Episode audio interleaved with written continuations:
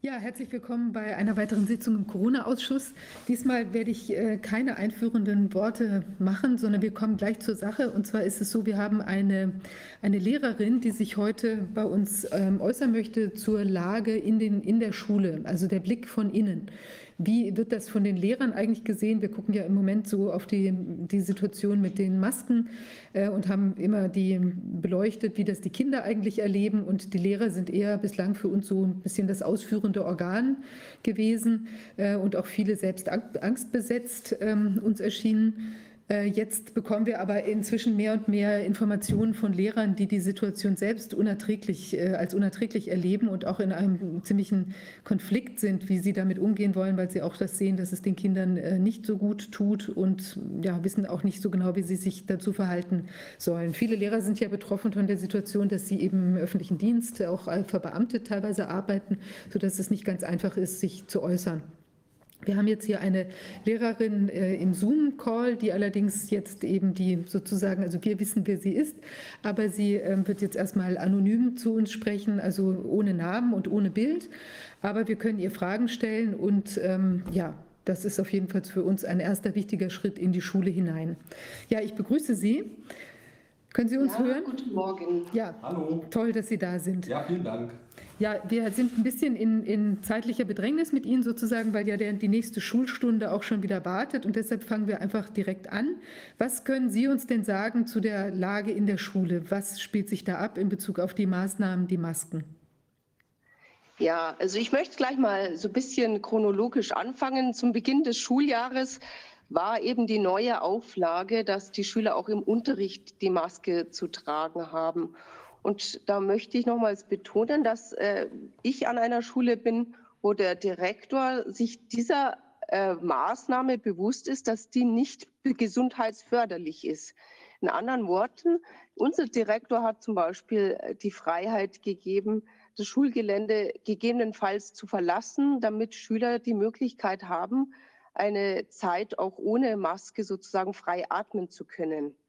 Und ähm, da zeigt sich, glaube ich, auch schon deutlich, dass äh, eine Schulleitung in gewisse Richtungen schon die ganzen Vorgaben erweitern kann und Freiheiten schaffen ko konnte jetzt auch, mhm. um eben sozusagen dem Lehrer auch äh, sozusagen zu entlasten. Also es war eine Art Entlastung mhm. und ähm, das hat dazu geführt zum Beispiel, dass ich bewusst jetzt gerade in dieser ersten Woche, die für mich dann gesundheitlich trotzdem nicht äh, positiv verlaufen ist. Äh, da, aber ich konnte dafür sorgen, dass zumindest die Schüler so oft wie möglich äh, sozusagen diese Maskenpflicht umgehen konnten. Mhm. Aber man ist da gewissermaßen also auf sehr viel Zustimmung von den Schülern gestoßen. Also wenn immer ich sie unterrichtet habe und mit den Schülern rausgegangen bin, dann äh, hatte ich ein sehr positives Feedback von den Schülern. Die waren sehr, sehr dankbar um jede Minute, die sie sozusagen draußen ohne Maske an der frischen Luft verbringen konnten. Mhm. Dennoch gab es echt äh, Schüler, die dann auch draußen ihre Maske anbehielten. Und da muss ich auch äh, betonen, diese Schülerschaft ist in sich gespalten, in welche, die tatsächlich Angst haben und äh, in Schüler, die in dem Moment akut einfach nur an ihre Luftnot denken und dementsprechend äh, sozusagen sich gleich die Maske vom Mund gerissen haben. Mhm. Und ich habe in meinem Unterricht dann immer darauf geachtet zu sagen, ich habe Respekt vor den Schülern, die Angst haben und ich respektiere die Angst und ich schaffe eben oder ich habe versucht, die möglichste Sicherheit für die zu schaffen, dass ich sage, ihr dürft halt mit mehr Abstand, dann könnt ihr euch selbst entscheiden, in welche Richtung ihr gehen wollt, ob ihr eure Maske abnehmen wollt oder nicht. Ja. Und das ist das, wo ich sage, da kann ich, also für mich war es als Lehrer wichtig, das Angebot den Schülern zu geben, dass sie die Möglichkeit haben, frei zu atmen oder nicht. Und äh, diese Möglichkeit hatte ich auch nur deswegen, weil tatsächlich von der Schulleitung mir dieser Weg gezeigt wurde. Und wenn das jetzt so nicht wäre, also wie würden Sie denn, also Sie beschreiben das ja jetzt sehr eindrücklich, dass die Leute dann auch teilweise sich da, die Schüler, die Kinder, sich da die Maske vom Gesicht reißen. Wenn das jetzt gar nicht, dieses Ventil sozusagen gar nicht da bestünde, dann wäre das sowohl für Sie selbst als auch für die Schüler natürlich deut noch mal deutlicher, deutlich schwieriger mit der Lage umzugehen. So ist es. Und ich sage ja, es ist wirklich entscheidend, wie die Schulleitung zum Beispiel dieses Thema handhabt. Und äh, unser Direktor war in der Hinsicht wirklich sich der Situation bewusst, dass er hat gesagt, es ist äußerst komisch, wenn jetzt noch in den Ferien die Schüler zusammensitzen und äh, die, Sonne genießen und äh, morgen kommen sie zu uns in die Schule und müssen mit Masken nebeneinander da sitzen. Er hat selbst diese Situation als äußerst komisch empfunden. Und auch so die Nachrichten, die von der höheren Stelle kamen, waren eher so, dass man sagt, okay, also man muss wirklich dieses Gesundheitsrisiko der Maske eher im Vordergrund haben, akut, als das jetzt vor Corona. Also das war so die Nachricht, die von oben kam. Ach, also das heißt, wie, also Sie, also Sie sagen jetzt, dass quasi aus dem, der Aufsichtsbehörde auch entsprechende Hinweise kamen, dass man aufpassen muss, dass die Masken nicht eine Gesundheitsgefährdung als solche darstellen könnten. Aber das war, ich sag mal, direkt nur von unserer Schule mhm. und von unserem Direktor. Mhm. Und das auch wirklich nur in der Hinsicht, in dem Rahmen hat er auch im Prinzip, hat man eine persönliche Färbung darin gesehen. Okay. Also also er muss sich an quasi. diese Richtlinien halten und hat uns mhm. sozusagen Möglichkeiten aufgewiesen, wie man möglichst diesen Rahmen ausweiten kann, ohne sozusagen Gefahr zu laufen, gegen Gesetze zu verstoßen. Verstehe. Also ja. er hat im, genau, also im Prinzip, indem die mal rausgehen können und dann gar nicht mehr auf dem Schulgelände sind und sich da und man die eben entsprechend äh, instruiert, ja. dass sie sich da noch weiter auseinander separieren sollen und so weiter. Also okay, so Spielräume genutzt. Mhm.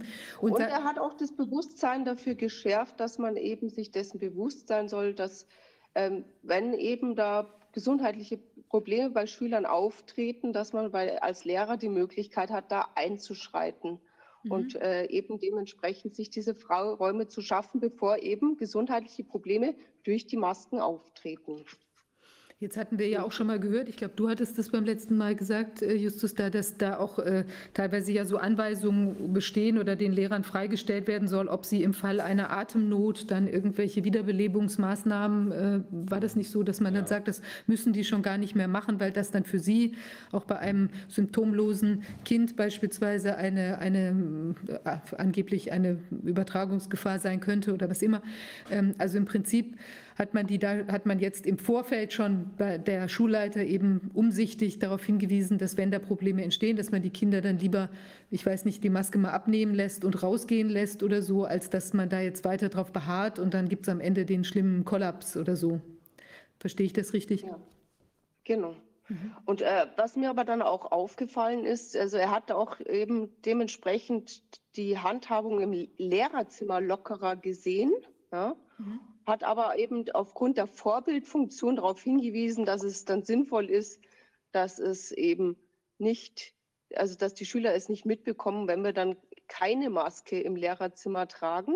Mhm. Und allein dieser Hinweis hat dann dazu geführt, dass am nächsten Tag ein Aushang im Lehrerzimmer zu lesen war, dass auf jeden Fall eine Maskenpflicht auch im Lehrerzimmer besteht und jeder eine Maske zu tragen hat, mhm. weil eben es dann gleich äh, Beschwerden vom Kollegium gab, dass eben diese Maskenpflicht nicht so eng gehandhabt werden sollte im Lehrerzimmer. Mhm. Und daran sieht man wieder, selbst die Schulleitung, die das sozusagen etwas entspannter sieht, hat dann äh, sozusagen von Seiten des Kollegiums in der Hinsicht schon mal eine Einschränkung wieder erfahren. Und es spiegelt auch so ein bisschen wider, dass äh, das Kollegium auch stark gespalten ist in der Hinsicht, dass eben die einen das eben die Vorbildfunktion des Lehrers äh, sehr, sehr wichtig erachten und zum anderen auch eben, dass sie ja, tatsächlich auch Risikopatienten teilweise sind und sehr stark angstbehaftet. Also mhm. diese Zweiteilung ist in der Lehrerschaft, die ist eben sicherlich auch in den anderen Schulleitungen drin. Es ist in den Schülern und in den Eltern diese zwei Welten von der Angst, die überwiegt. Die Angst eben vor einer Viruserkrankung oder die Angst, äh, ja, durch die Maske zu erkranken. Mhm. Und als Lehrer steht man da im Prinzip an allen Schnittstellen mittendrin. Und eben von außen kommen jetzt eben die Forderungen hier bezüglich der Maske vielleicht zu remonstrieren. Und dann äh, sage ich ja, also sicherlich sehe ich das Gesundheitsrisiko der Maske, aber ich bin, wie gesagt, in, äh, in einem Zwiespalt von vielen, vielen Menschen, die eben unterschiedliche Ängste haben. Und wenn man eben die Angst dieser Schüler respektiert, die die Angst vor einer Viruserkrankung haben, dann äh, muss man natürlich auch so weit gehen zu sagen, ja, respektieren wir auch die Angst der Eltern, die Angst haben, dass ihr Kind in der Schule eine Viruserkrankung erleiden. Und ich als Lehrer müsste ja allen irgendwo gerecht werden und sitze sozusagen im Boot, umgeben von sehr, sehr vielen Ängsten und Meinungen mhm. und versuche sozusagen einen Weg zu finden, um möglichst allen gerecht zu werden. Und am Ende des Tages stehe ich natürlich selbst da und muss mir selbst auch noch gerecht werden. Alles klar. Das ist sozusagen das äh, Situationsfeld eines Lehrers im Moment. Ganz schwierige Lage. Und äh, kriegen Sie denn auch mit, wie das sich jetzt auf die Interaktion der Kinder untereinander auswirkt. Also ich meine, da wird es ja wahrscheinlich bei Ihnen auch Kinder geben, die vielleicht aus gesundheitlichen Gründen keine Maske tragen können oder äh, so, oder sagen wir mal, entsteht da, also wie sind die Kinder überhaupt auch so drauf? Verändert das das Sozialverhalten auch miteinander? Also man kann ja jetzt gar nicht mehr sehen, dass der andere, der Spielkamerad da irgendwie lacht oder ist schwieriger zu erkennen oder ich meine, reden die weniger miteinander? Wie ist das eigentlich? Ich habe mir gerade also letztendlich hat sich äh, einiges sicherlich in der Interaktion definitiv verändert. Ich fand es also für mich auch äh, schockierend, dass ich eine Klasse als Klassenlehrer begrüßen muss mit Maske und ich die Schüler im Leben davor noch nie gesehen hatte und äh, ja letztendlich äh, da eine Beziehung zu den Schülern aufbauen soll, wenn ich diese Gesichter dieser Kinder nicht erkenne, wenn ich nicht erkenne, ob ein äh, Schüler gut drauf ist oder schlecht drauf ist, ob er mich versteht, ob er mich nicht versteht.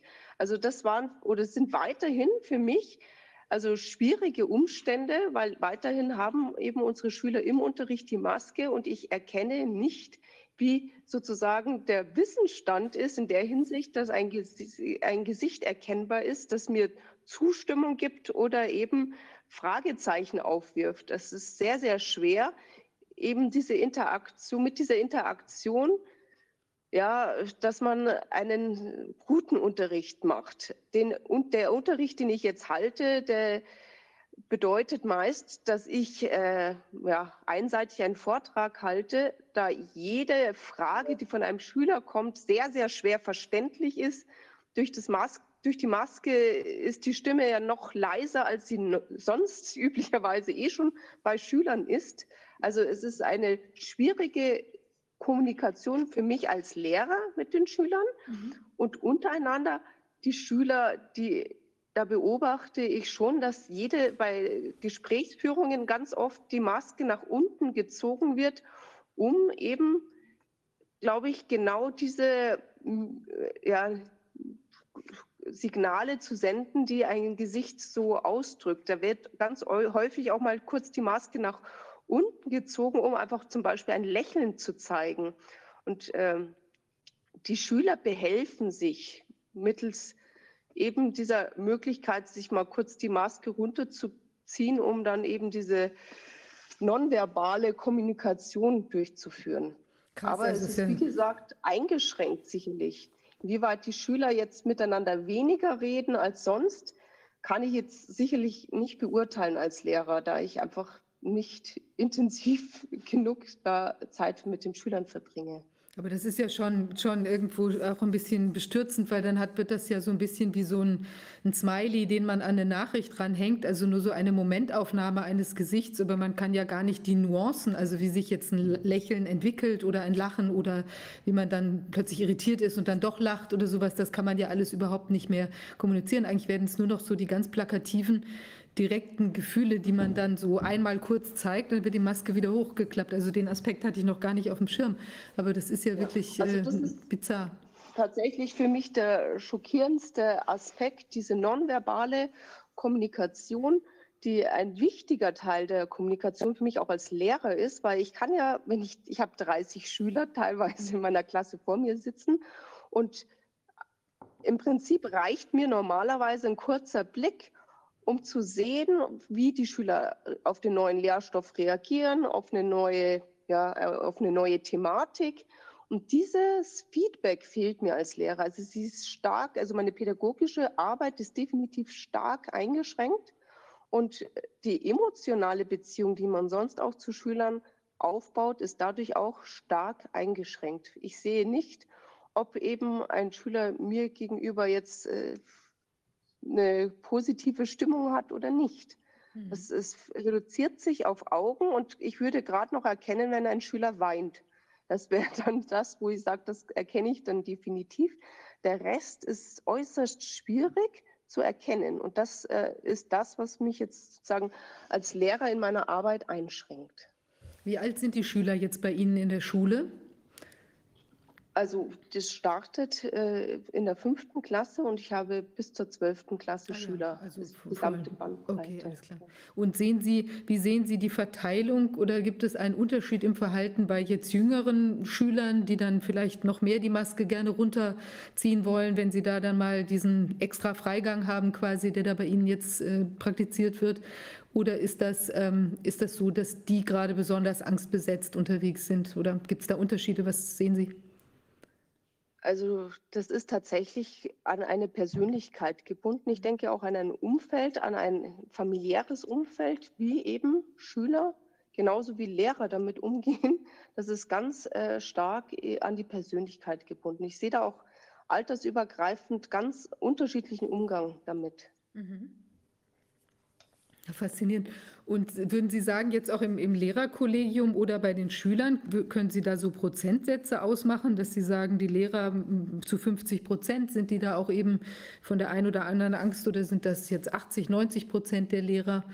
Die, wie, wie würden Sie das sehen, die da locker oder nicht locker oder sind? So? Also sehr interessant war der erste Schultag, die Lehrerkonferenz mit knapp acht, gut 80 äh, Lehrern in einer riesen Turnhalle, wo jeder eineinhalb Meter Abstand zueinander in, an einem einzelnen Stuhl in dieser Turnhalle saß.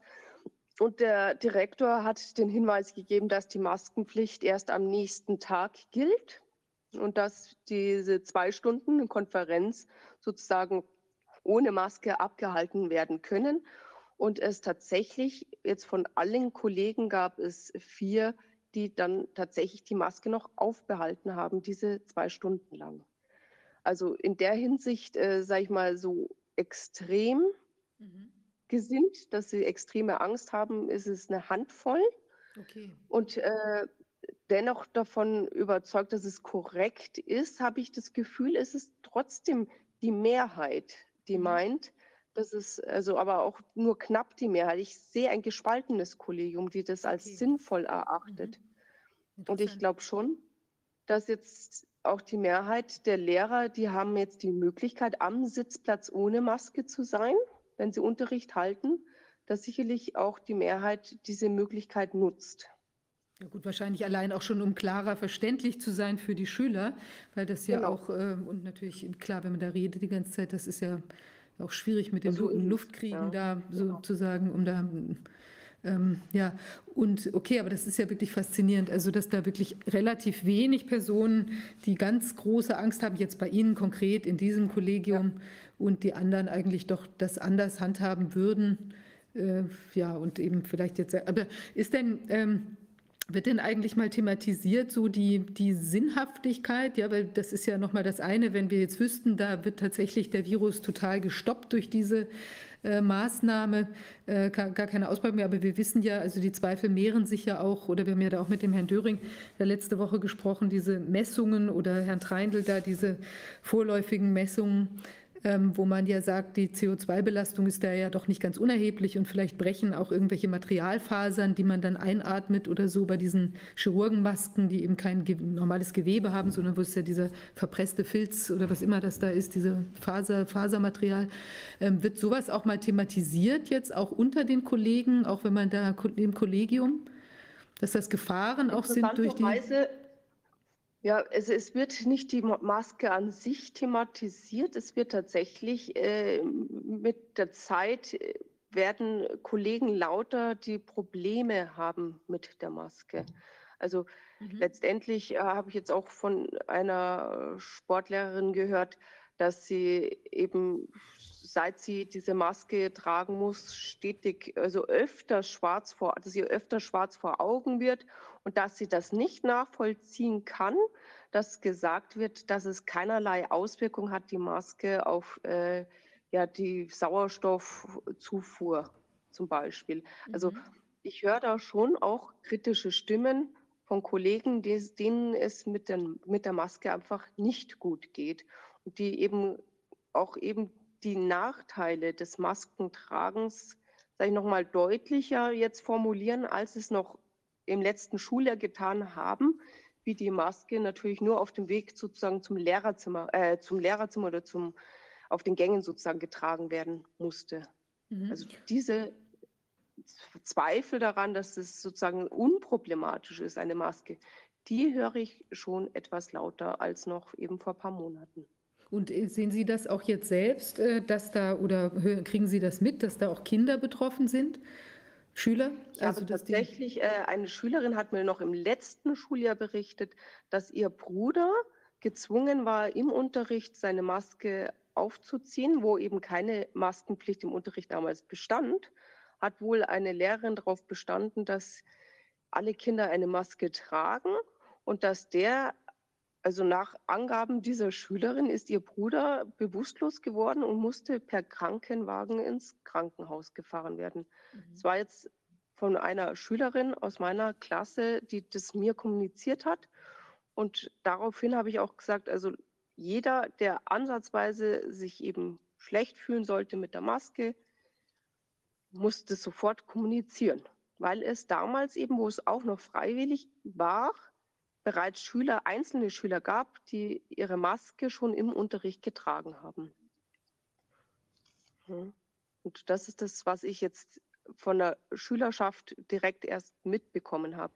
Die Schüler jetzt in diesem Schuljahr kommunizieren auch stetig, ah, dürfen wir jetzt rausgehen, dürfen wir da und da die Maske. Also es wird immer gefragt, wann darf man denn diese Maske endlich lüften. Also das ist schon ein Bedürfnis dieser Schüler, diese Maske abziehen zu können. Ich habe es auch von einer Mutter erfahren, dass ihre Tochter teilweise sieben Stunden mit dieser Maske im Unterricht saß und dann nach Hause kam mit schlimmen Kopfschmerzen und dann hat sie mir kommuniziert, dass sie ihr jetzt eine dünnere Maske genäht hat. Also die Mutter ist sehr überzeugt von der Sinnhaftigkeit von den Masken und hat auch schon gesagt, na ja, also diese wirkungsvollen Masken, die scheinen wohl doch sehr gesundheitsbeeinträchtigend zu sein und ist jetzt auch schon den Schritt zu gegangen, eine sehr dünne Maske für ihre Tochter dann zu nähen, um eben diese gesundheitlichen Einschränkungen zu umgehen.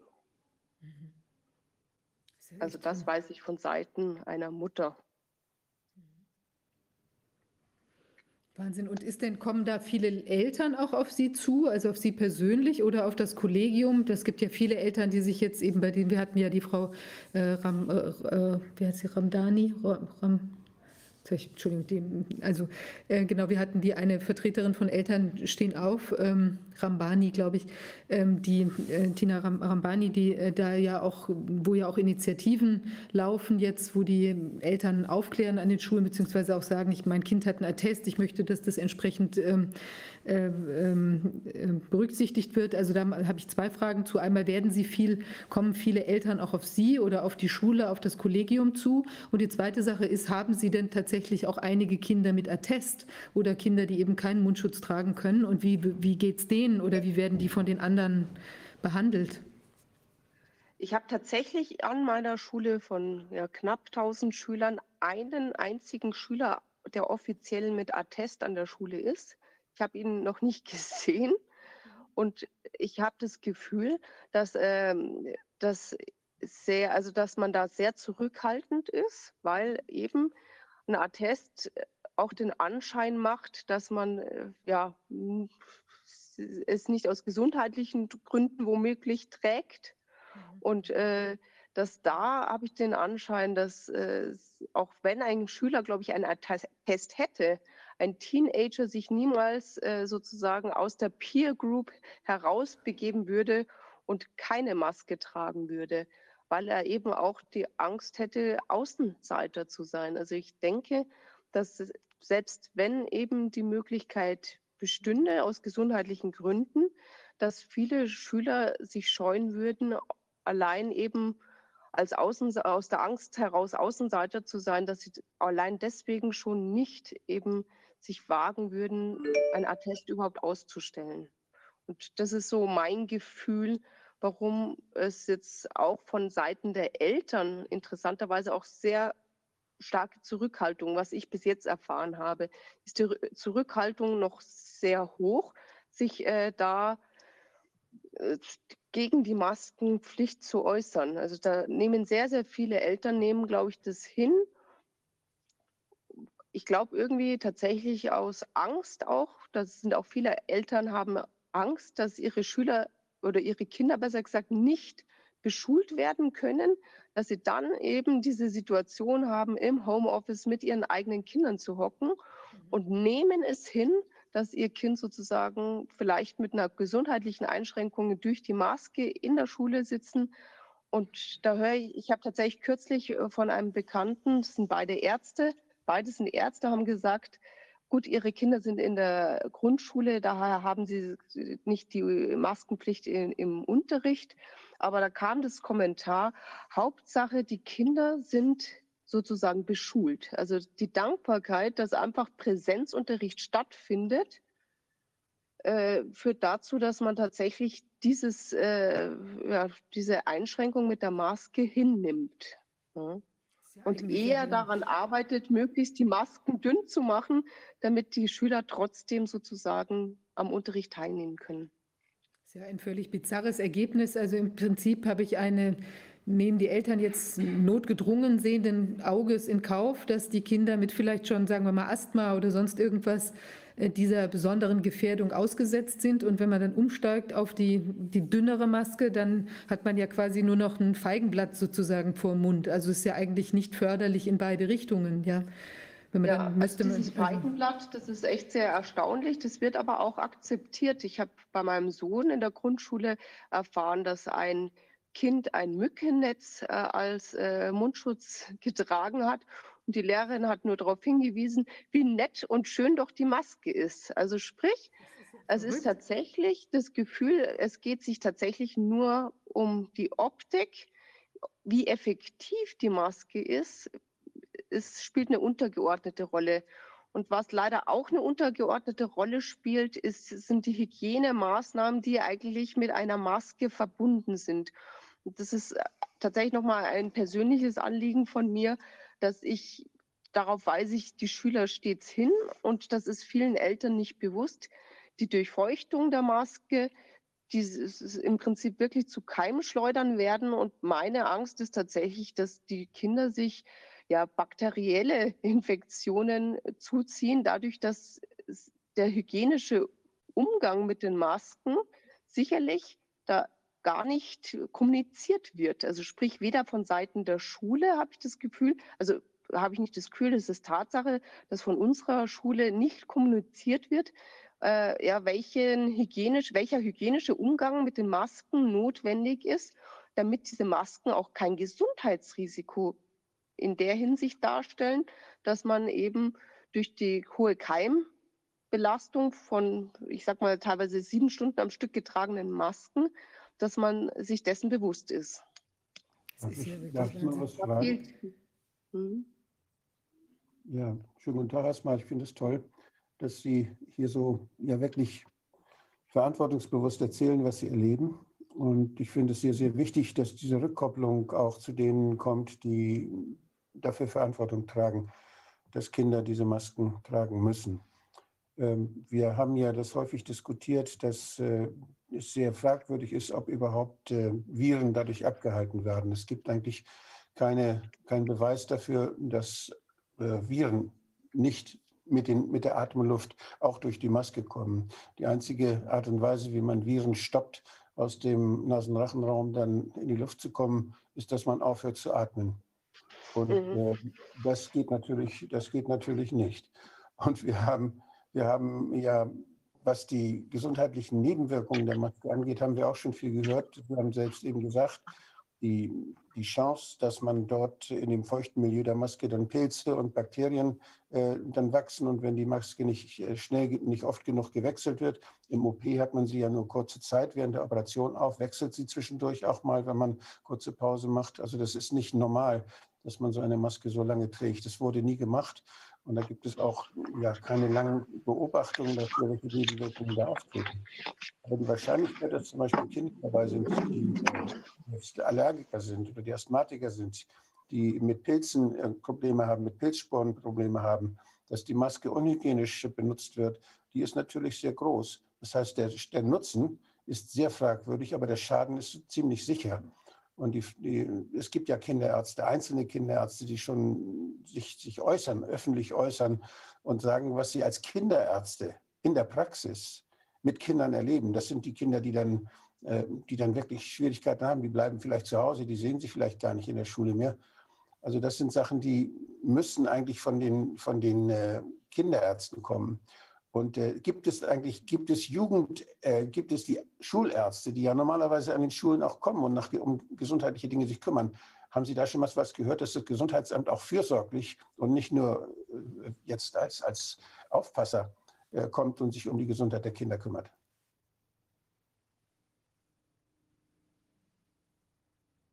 Hallo? Das ist, ja. Ich höre gerade hier im Chat, dass die Lehrerin los muss, dass sie also nicht mehr. Ah, okay. Gut, das ist natürlich bedauerlich. Dann werden wir die Frage, werde ich nochmal ihr per E-Mail stellen. Und dann können wir das ja einfach als, äh, das wäre nämlich nochmal ein ganz wichtiger Punkt, auch die Frage, inwieweit das von außen auch nochmal gemonitort wird. Ja, also, und das darf, scheint ja nicht. darf eigentlich nicht den Eltern überlassen bleiben, ob die Kinder Schaden in der, in der Schule durch das Maskentragen nehmen, sondern da gibt es die Schulärzte, die eine Verantwortung haben. Das sind dieselben Gesundheitsämter, die darauf achten, dass die jetzt die Maske getragen wird und die dann möglicherweise dort auch eingreifen. Die haben eine Fürsorgepflicht und die bezieht sich ja nicht nur auf, äh, auf, den, auf, die, diese, auf Coronaviren und auf die Durchsetzung der, der von oben kommenden Regelungen, sondern die bezieht sich ganz, in, ganz allgemein, das sind Betriebsärzte der Schule, das sind äh, das sind Jugendärzte, Kinderärzte auch an den Gesundheitsämtern, die dafür da sind, dass es den Kindern gut geht. Das heißt, eigentlich müssten die Gesundheitsämter in die Schulen kommen und müssten gucken, dass die Kinder, bei denen ein Risiko, besonders, besonderes Risiko besteht, dass die von der Maskepflicht befreit werden. Das muss kein müssen, das darf doch nicht den Eltern überlassen sein, sondern das ist eine Art betriebsärztliche Verantwortung der, der, Schul, der, der gesundheitlichen Schulaufsicht oder der ja, der Gesundheitsämter, die in den Schulen ja, ex, ex, die haben ja extra jugendärztliche Dienste, die das machen. Ich verstehe nicht, dass das nicht von den Lehrern dann, dass diese Verantwortung nicht den Lehrern auch abgenommen wird. Die, die können das ja gar nicht alles wissen, aber die Ärzte wissen das.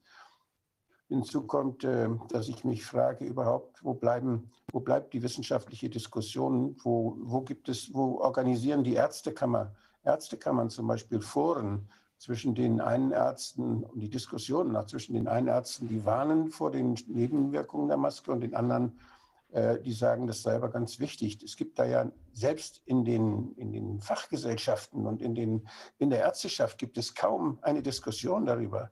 Das sind ja wissenschaftliche Fragen und da gibt es unterschiedliche Ansichten bei Eltern, wie wir hören, aber es gibt kein Forum. Soweit ich weiß, die Ärzte kann man ist mir nicht bekannt, dass die Ärztekammer da aufrufen und sagt, komm, lass uns mal zusammensetzen.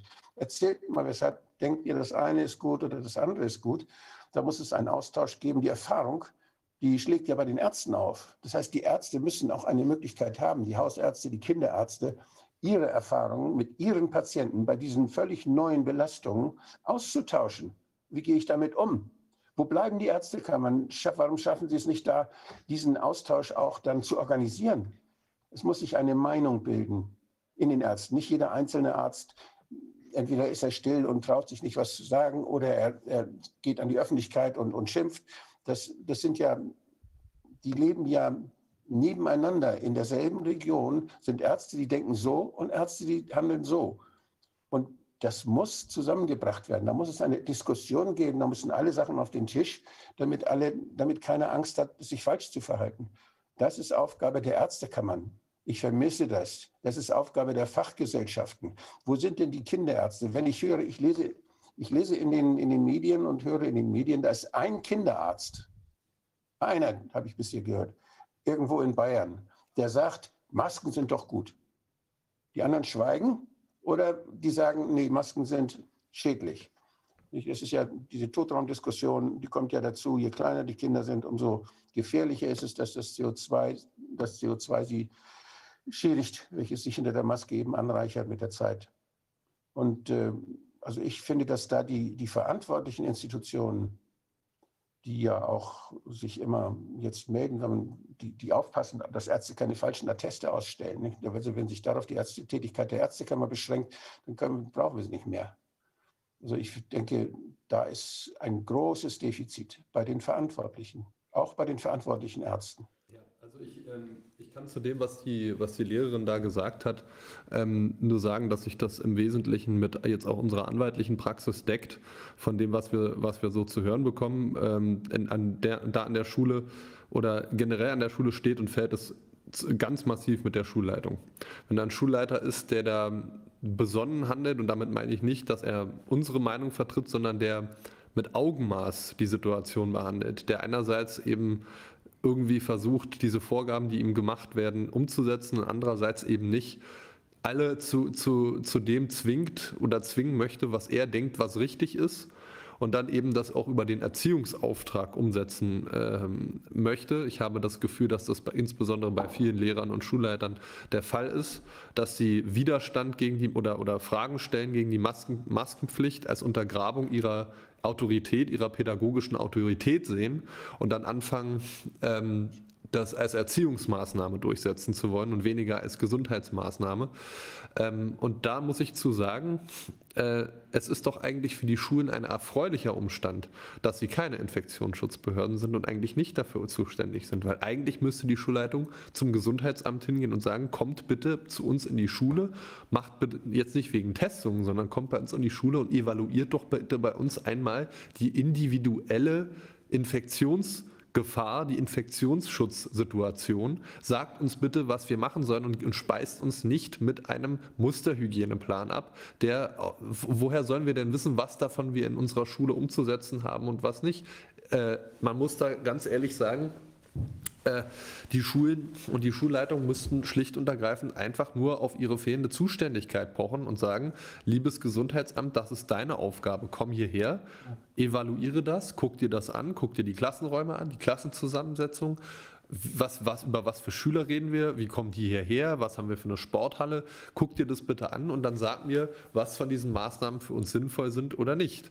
Weil, und das was die, was die Lehrerin da aus zweiter Hand gehört hat, kann ich natürlich nicht beurteilen, ob das stimmt, deckt sich mit dem, was, was, was wir schon teilweise auch von Mandanten gehört haben äh, wenn dann, obwohl es im, in irgendwelchen Hygieneplänen oder eben viel wichtiger in den, äh, in den Infektionsschutzverordnungen der jeweiligen Bundesländer nicht drinsteht, dass im Unterricht eine Maske zu tragen ist. Und das muss ich an, an der Stelle mal als, als Jurist in aller Deutlichkeit sagen. Liebe Lehrerschaft, wenn ihr dann der Meinung seid, entgegen der gesetzlichen Vorgaben in eurem Klassenzimmer aufgrund eurer pädagogischen Autorität eine Maskenpflicht im Unterricht durchsetzen zu können, und Schüler sich dran halten und dann, wie in diesem Fall, jemand umkippt und einen Schaden dadurch erleidet, dann seid ihr dran. Ihr seid dran. Ja.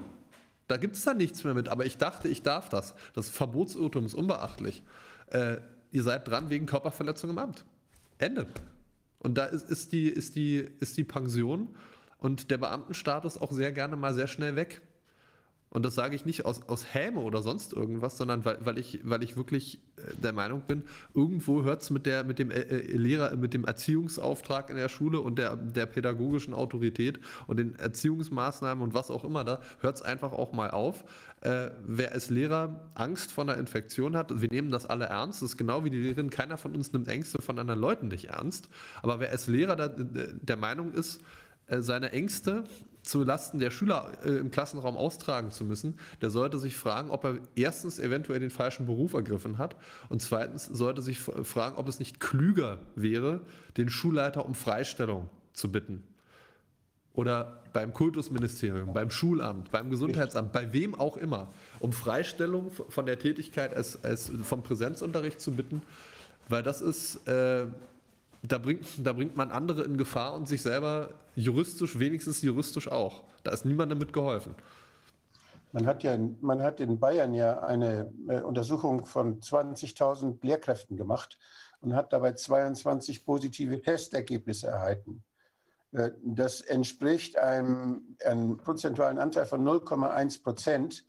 Und bei der, bei, dieser, bei der ganz niedrigen Prävalenz und bei den möglichen, selbst wenn es jetzt sehr, sehr sichere und gute Tests waren, die über die 99,9 Prozent äh, sicher sind und keine, kaum falsch positiv haben, kann man eigentlich davon ausgehen, dass da überhaupt kein Risiko bei den Lehrern zu sehen war. Das sind immerhin 20.000 Lehrkräfte in Bayern, die untersucht worden sind. Und von daher, wenn man, wenn da wirklich einzelne Lehrer dann solche große Angst haben sollen, dann sollte man sich um die Lehrer kümmern, aber sollte deswegen nicht den Schülern die Maske aussetzen. Das halte ich also für, für ja, sehr unverantwortlich. Und so von der Seite der, von Seiten der Schulbehörde, das, es gibt eine Garantenpflicht. Wenn ich mein Kind zur Schule schicken muss, dann muss die Schule dafür sorgen, dass dort äh, die Gesundheit meine, meines Kindes nicht, nicht ja, leidet. Und genauso wie ein, wie ein Lehrer jetzt nicht die Kinder ins Wasser jagen kann, ein Sportlehrer, wenn er sich vorher nicht vergewissert, dass sie, dass sie schwimmen können. So ist es auch so, dass ein Lehrer natürlich, wenn er, wenn er das durchsetzt in, der, in dem Unterricht, dass da die Kinder eine Maske tragen, dann muss er, das, muss er sich darum kümmern, aktiv darum kümmern und es ernst nehmen, wenn Kinder gesundheitliche Beschwerden dadurch kriegen. Ja. Also das ist, da gibt es sehr, sehr viele Pflichten, an die man denken sollte. Gehorsam reicht nicht. Gehorsam gegenüber der Obrigkeit ersetzt nicht die Fürsorgepflicht der einzelnen Betroffenen. Das äh, muss man vielleicht nochmal noch mal herausstellen. Man muss sich das, ohne da jetzt juristisch ins Detail gehen zu wollen, aber man muss sich das im Prinzip so vorstellen, in dem Moment, wo ich als, als Eltern meine Kinder in der Schule abgebe, muss ich davon ausgehen, dass die in der Schule genauso behandelt werden, als, als würde ich daneben stehen. Das ist, der, das ist der Deal, den wir mit der Schule haben, mit der Schulpflicht. Ich gebe meine Kinder da ab, die lernen was und die Lehrer passen auf die Kinder genauso auf, wie ich selber es machen würde im Rahmen dessen, dass da 30 sitzen oder, oder 25 oder 20 und nicht nur einer. Aber der Lehrer oder die Schule haben im Moment genau dieselben Fürsorgepflichten, die ich als Eltern meinem Kind gegenüber habe. Und das darf man nicht vergessen. Juristisch gesehen ist da, gibt es da auch relativ wenig dran zu deuten. Es, äh, wir reden hier über, über äh, strafbares Unterlassen, wenn da nicht eingeschritten wird. Was ich beim letzten Mal erwähnt habe, das scheint ja wirklich relativ verbreitet zu sein, dieses, dass keine Beatmung durchgeführt werden oder dass das dem Lehrer überlassen wird, äh, bei der ersten Hil Hilfe die Mund-, Mund oder Mund-Nase-Beatmung durchzuführen. Äh, da, da, kann ich einfach nur noch mal darauf verweisen, wer das, wer das unterlässt als Lehrer, weil er der Meinung ist, es steht ihm frei aufgrund einer Infektionsgefahr, der wandert ein. Wenn das Kind stirbt, wandert er wegen Totschlag durch Unterlassen ein. Da sind wir nicht mehr bei unterlassener Hilfeleistung. Da sind wir bei wegen einer Garantenstellung Totschlag durch Unterlassen. Da ist man äh, aus dem Stand mit ein paar Jahren Knast dabei. Und da sind die, Be die Beamten, äh, die ist die Pension weg und der Beamtenstatus ist weg. Das muss einem, das muss einem wirklich klar sein. Ich glaube, das viel, ist vielen Lehrern in der Situation überhaupt nicht klar, äh, dass das nicht nur für die Kinder gefährlich ist, sondern eben auch für sie selber.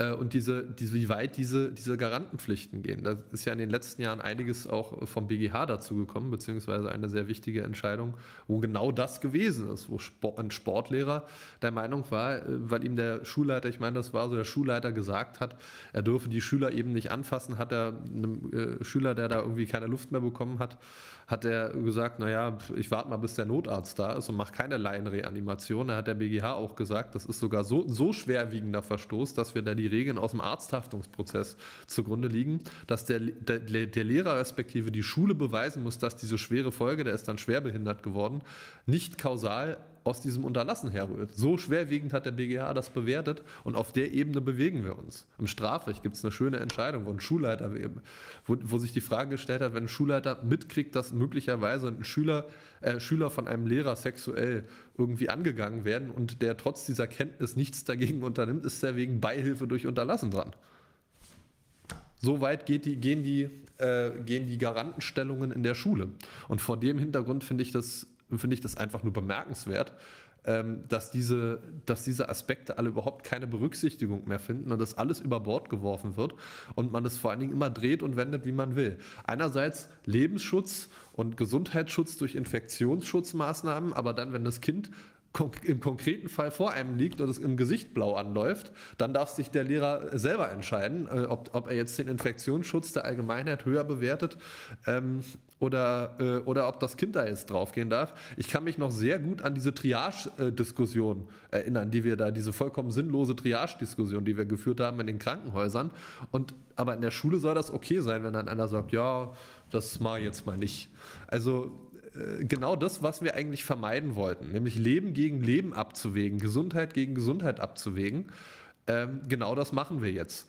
Weswegen ist aus meiner Sicht, wenn ich da noch den Punkt aufgreifen darf, weil es die Leute auch immer mehr beschäftigt, diese, diese Angelegenheit mit der Maskenpflicht und mit einem ärztlichen Attest und weiß der Geier nicht was.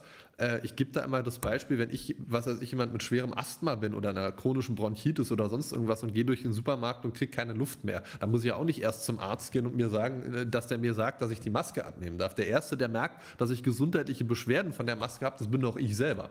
Das muss mir doch kein Arzt sagen. Was soll der mir denn sagen? Ich, ich, äh, ich habe keine Luft mehr gekriegt und er sagt mir dann, ja, Sie haben keine Luft mehr gekriegt. Hier herzlichen Glückwunsch, hier ist Ihr Attest. Ähm, also wenn da drin steht aus medizinischen Gründen, der Erste, der die medizinischen Gründe doch merkt, bin ich selber. Und ich finde es, finde es wirklich erschreckend, ähm, wie über sowohl Medien als auch äh, über die Politik und diese ganze Landschaft eine Kulisse aufgebaut wurde, in der grundsätzlich jeder, der diese Maske nicht tragen möchte, unter dem Verdacht steht, das aus unlauteren Motiven zu machen. Äh, und jeder Arzt, der sich dem, der sich dem, äh, der dem entgegenkommt, wenn ich dann lese, wie es in dieser einen Entscheidung vom VG Würzburg heißt, es könnten, es müssen, müssen ja Gefälligkeitsatteste ausgestellt werden. Ich frage mich mal, was ist denn das Gegenteil von einem Gefälligkeitsattest? Also ich gehe doch zu einem Arzt, weil der mir gefällig sein soll. Der soll mir helfen, der soll mich gesund machen, der soll meine Gesundheitssituation beurteilen. Das ist wie wenn ich, äh, wenn mir einer sagt, ist ein Gefälligkeitsgutachten als, als, als Rechtsanwalt. Ja, natürlich mache ich, schreibe ich dem Mandanten Rechtsgutachten, das seine, seine Ansicht vertritt, weil er dann mich, mich dafür bezahlt. Also muss ich mir das so vorstellen, dass dann der Arzt da sagt, ich kann sie nicht leiden, aber ich schreibe ihn jetzt trotzdem Attest und das ist dann kein Gefälligkeitsattest mehr. Also das ist, da, da, da sind die Grundlagen der Medizinethik und des Rechts einfach vollkommen, vollkommen auf den Kopf gestellt. Ja. Es gibt natürlich, da, gibt natürlich da schon eine doppelte Pflicht der Ärzte. Wenn sie Atteste ausstellen, die äh, jetzt zum Beispiel wenn es die Arbeitsfähigkeit angeht. Wenn Sie dort einen Attest ausstellen, dann muss Sie einen Gefälligkeitsattest ausstellen, dass jemand arbeitsunfähig ist, nur weil der Patient ist, der möglicherweise auch gut bezahlt, den Arzt, dann ist das schon Korruption. Das, dann ja, geht das, das, das darf der Arzt nicht machen. Aber der Arzt muss sich ein Bild machen und er muss nach medizinischen Gründen entscheiden, ist das ein, was, wie ist das mit den Gesundheitsrisiken, wenn ich das, wenn ich sage, der soll jetzt Tabletten einnehmen, oder wenn ich sage, der darf, der darf bestimmte Dinge nicht machen, wenn ich ihn davon freistelle durch einen Attest, dann muss das eine ganz verantwortungsbewusste Entscheidung sein, die sich orientiert an dem, an dem Wissensstand der Medizin. Und das muss er notwendigerweise nachweisen, dass er diesen Wissensstand dann auch berücksichtigt hat. Aber ich glaube, bei den, das ist das große Problem, weil das, da gibt, da, es gibt keinen Wissensstand, dass man Kinder den ganzen Tag mit einer Maske rumlegt. Da gibt es noch nicht mal Untersuchungen. Da gibt es überhaupt kein Wissen. Und es ist unverantwortlich, dass ein Ministerpräsident oder ein, ein Gesundheitsminister solche nicht bekannten Maßnahmen, gesundheitsbeeinträchtigenden Maßnahmen einfach anordnet, ohne eine wissenschaftliche Grundlage zu haben. Jeder, der sich da weigert, der muss Recht bekommen. Jeder, der sagt, so ein Mist, viel zu gefährlich, mache ich nicht mit. Gib mir ein Disziplinarverfahren. Ich mache mit meinen Schülern nicht das, was ich, was, von dem man kein Mensch weiß, ob das überhaupt nützt und ob das nicht viel mehr schadet. Es gibt große Hinweise, dass es schadet. Ich bestehe darauf, und es hat ja ein Kinderarzt neulich auch sehr eindrucksvoll gesagt, der selber initiativ werden wollte und das mal untersuchen wollte, wie sich das auswirkt auf Kindern. Keiner hat ihm geholfen, diese Untersuchung zu machen. Keiner hatte Interesse daran, wirklich mal nachzugucken, wie ist denn da die Gefährdung? Welche gesundheitlichen Folgen hat das? Die Verantwortlichen, die das anordnen und sich einen Scheißdreck kümmern um die Folgen, die, denen muss man nicht gehorchen. Und ich wünsche mir, dass wir Disziplinarverfahren bekommen, dass es Leute gibt, die sagen, ich mache das nicht mit. Und dass es vor Gericht kommt zu einer Beweisaufnahme. Und dann ist da die Bringepflicht. Die ist dann bei denen, die das anordnen. Die müssen nachweisen, dass der Nutzen größer ist als der Schaden. Und das können sie nicht, weil sie sich nicht mal Mühe geben, die notwendigen äh, Studien zu machen. Das ist also sträflich, was da passiert. Das, sind, das, ist, das ist eine massenhafte Körperverletzung, die fahrlässig erfolgt von den, von den Landesregierungen, von den verantwortlichen Ordner, von den, von den Verwaltungsleuten, die das, die das vertreten. Ja, ich verstehe das nicht. Man, man, muss sich, man muss sich vergegenwärtigen, dass wir zum allerersten Mal wirklich in der Nachkriegsgeschichte an einem Punkt sind, wo Regierungen rechtlich geregelt haben, was medizinisch indiziert ist, was medizinisch sinnvoll ist und was medizinisch nicht sinnvoll ist. Ich rede nicht über sozialrechtlich, welche, welche medizinischen Maßnahmen von der Kasse gezahlt werden oder nicht. Das ist nämlich nicht, nicht so, äh, das ist nur insoweit gesetzlich geregelt, ähm, als dass der, der Arzt einen entsprechenden ähm, therapeutischen äh, Spielraum hat und es muss von der medizinischen Wissenschaft gedeckt sein. Das ist der Standard, an dem sich bemisst. Es ist ja nicht gesetzlich ja. geregelt. Hier haben das wir den Fall. Sich nicht hier um ja, ja das, was da läuft, sind Gehorsamkeitsprüfungen. Das sind Gehorsamsprüfungen, die da jetzt laufen. Aber das hat mit, mit medizinischem, mit gesundheitlichem Schutz nichts zu tun. Ja, und hier haben wir Regierungen, Landesregierungen, die durch ihre Verordnungen verbindlich bestimmen, was medizinisch sinnvoll ist und was medizinisch nicht nur sinnvoll ist, sondern was medizinisch indiziert und was medizinisch nicht indiziert ist. Sie sagen, Mund-Nasenschutz tragen, unabhängig davon, ob der, Sinn, ob der überhaupt effektiv ist oder nicht, sagen, der ist jetzt zu tragen, weil er epidemiologisch, virologisch oder aus welchen ja. Gründen auch immer sinnvoll ist, nicht nur sinnvoll ist, sondern zwingend geboten. Es ist ja nicht so ein Suchst dir aus, sondern in dem Moment, wo angeordnet wird, es muss gemacht werden, sagt der Staat, es ist medizinisch zwingend geboten.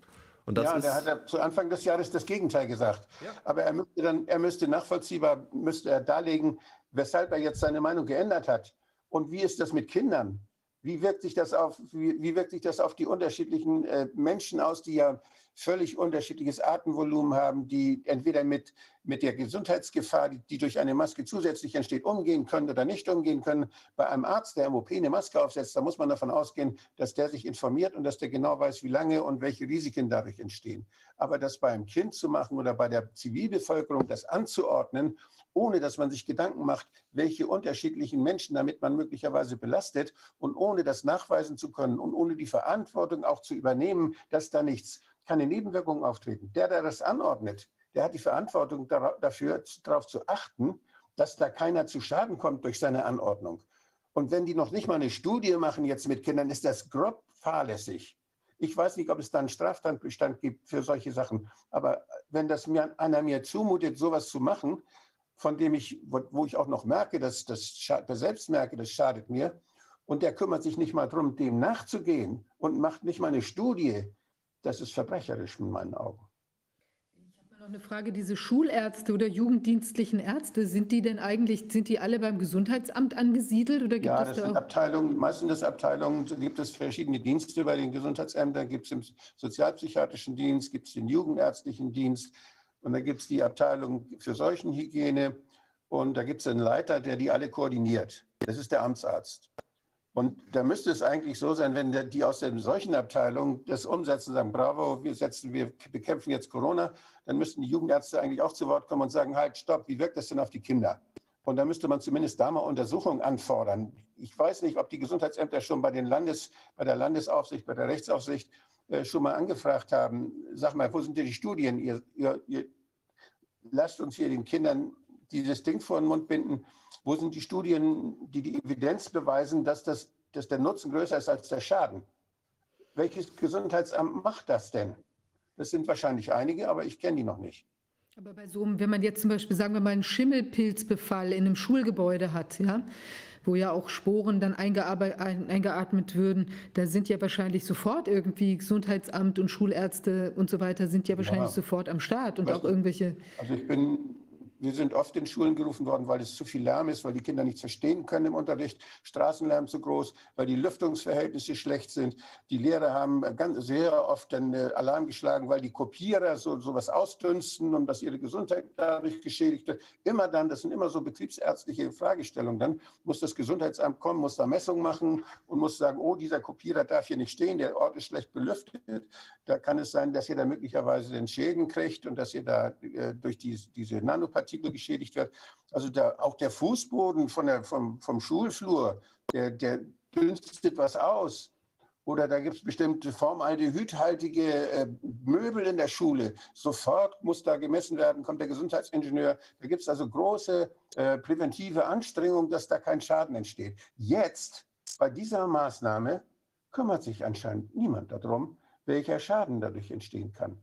Und äh, das finde ich sehr, sehr, sehr bedenklich. Was da ist, was passiert in den Köpfen, das hat, das hat mit Gesundheit, was da, was da derzeit läuft, offenbar nichts mehr zu tun. Ja, es geht, glaube ich, also das Problem, und das sieht man auch schon in einigen gerichtlichen Entscheidungen, die es dazu so gibt, ähm, muss man natürlich immer sehen, dass das einstweiliger Rechtsschutz ist. Aber wenn ich in so einer, in so einer Entscheidung lese, ja, dass, dass ja, dass ja gar nicht ersichtlich ist, dass diese Masken äh, schädlich seien. Und deswegen sei das okay. Da ist, da ist der Prüfungsmaßstab vollkommen umgekehrt. Das muss doch, der Staat muss doch beweisen, dass die Dinger funktionieren. Und ich muss da, ich bin doch, ich muss da überhaupt nichts beweisen. Und das ist eben, eben hier auch der Punkt ähm, wenn man Bescheide vom Gesundheitsamt sieht, äh, die dann immer so wirklich formularsmäßig ohne jeglichen Einzelfallbezug und dann steht da immer hinten am, am Ende, ja, und die Einzelfallabwägung in dem Fall, äh, ihre Rechte müssen in jedem Fall, bla, Sülz, äh, dem, äh, dem Interesse der Allgemeinheit da hinten anstehen, Infektionsgefahr. Das ist das Problem. Äh, dafür, da interessiert sich keiner für, weil der Status quo ist, egal wie schädlich das ist. In jedem Fall müssen die, äh, die Rechte des Einzelnen hinter dem Recht des Kollektivs auf Infektionsfreiheit zurückstehen. Die, die, die Masken könnten, könnten den, ich sag mal, die Masken könnten den Kindern die Haut vom Gesicht fressen. Und wir würden, wir würden hören, ja, aber es ist ein geringer Preis zu zahlen. Äh, für, für dafür, dass keiner Corona kriegt. Wenn, wenn wir dann auch noch berücksichtigen, dass viele Masken, besonders diese, diese Kunststoffmasken, die man, äh, die man kaufen kann überall, wenn die jetzt äh, bewegt werden, die, wenn die zusammengeknüllt werden oder in die Tasche gesteckt werden, dann gibt es Faserbrüche in diesen Masken. Dann gibt es auch, dann gibt es einen Feinstaub, der dadurch entstehen kann, der dann auch wieder natürlich eingeatmet wird. Wie wirkt sich der aus? Diese Masken sind nicht dafür gemacht, dass man sie zusammenknüllt und in die Tasche steckt und wieder aufsetzt, sondern diese Masken sind dafür gemacht, dass sie einmal genommen werden, dass sie aufgesetzt werden und nach einer halben Stunde wieder abgesetzt werden. Und dass dann nicht dran rumgeknüllt wird. Und das ist ja aber nicht der Fall. Wenn die Kinder essen zum Beispiel, dann dürfen sie die Maske, man kann ja nicht mit der Maske essen oder trinken, also darf man sie da abnehmen. Und dann müsste sie hinterher wieder aufgesetzt werden. Was, was passiert denn mit der Maske, wenn man jetzt, wenn man sie abgenommen hat? Wo kommt die denn hin? Wo legt man sie hin oder was, wo steckt man sie hin? Das sind alles Fragen, die, das sind Fragen, die müssen, müssen, wenn man so eine, äh, so etwas anordnet, wie zum Beispiel als im Hygieneplan eines Krankenhauses, da wird es ja angeordnet, da ist es ja Pflicht, damit Infektionen vermieden werden. Und zwar Infektionen des Personals, der Ärzte und der Pflegekräfte, wenn die mit infektiösen Patienten zu tun haben. Da gibt es Pläne, da gibt es Schulungen, da gibt es Beauftragte für Hygiene, die aufpassen müssen, dass diese Maßnahmen auch richtig durchgeführt werden, dass da keine Nebenwirkungen entstehen. All das fehlt in den Schulen.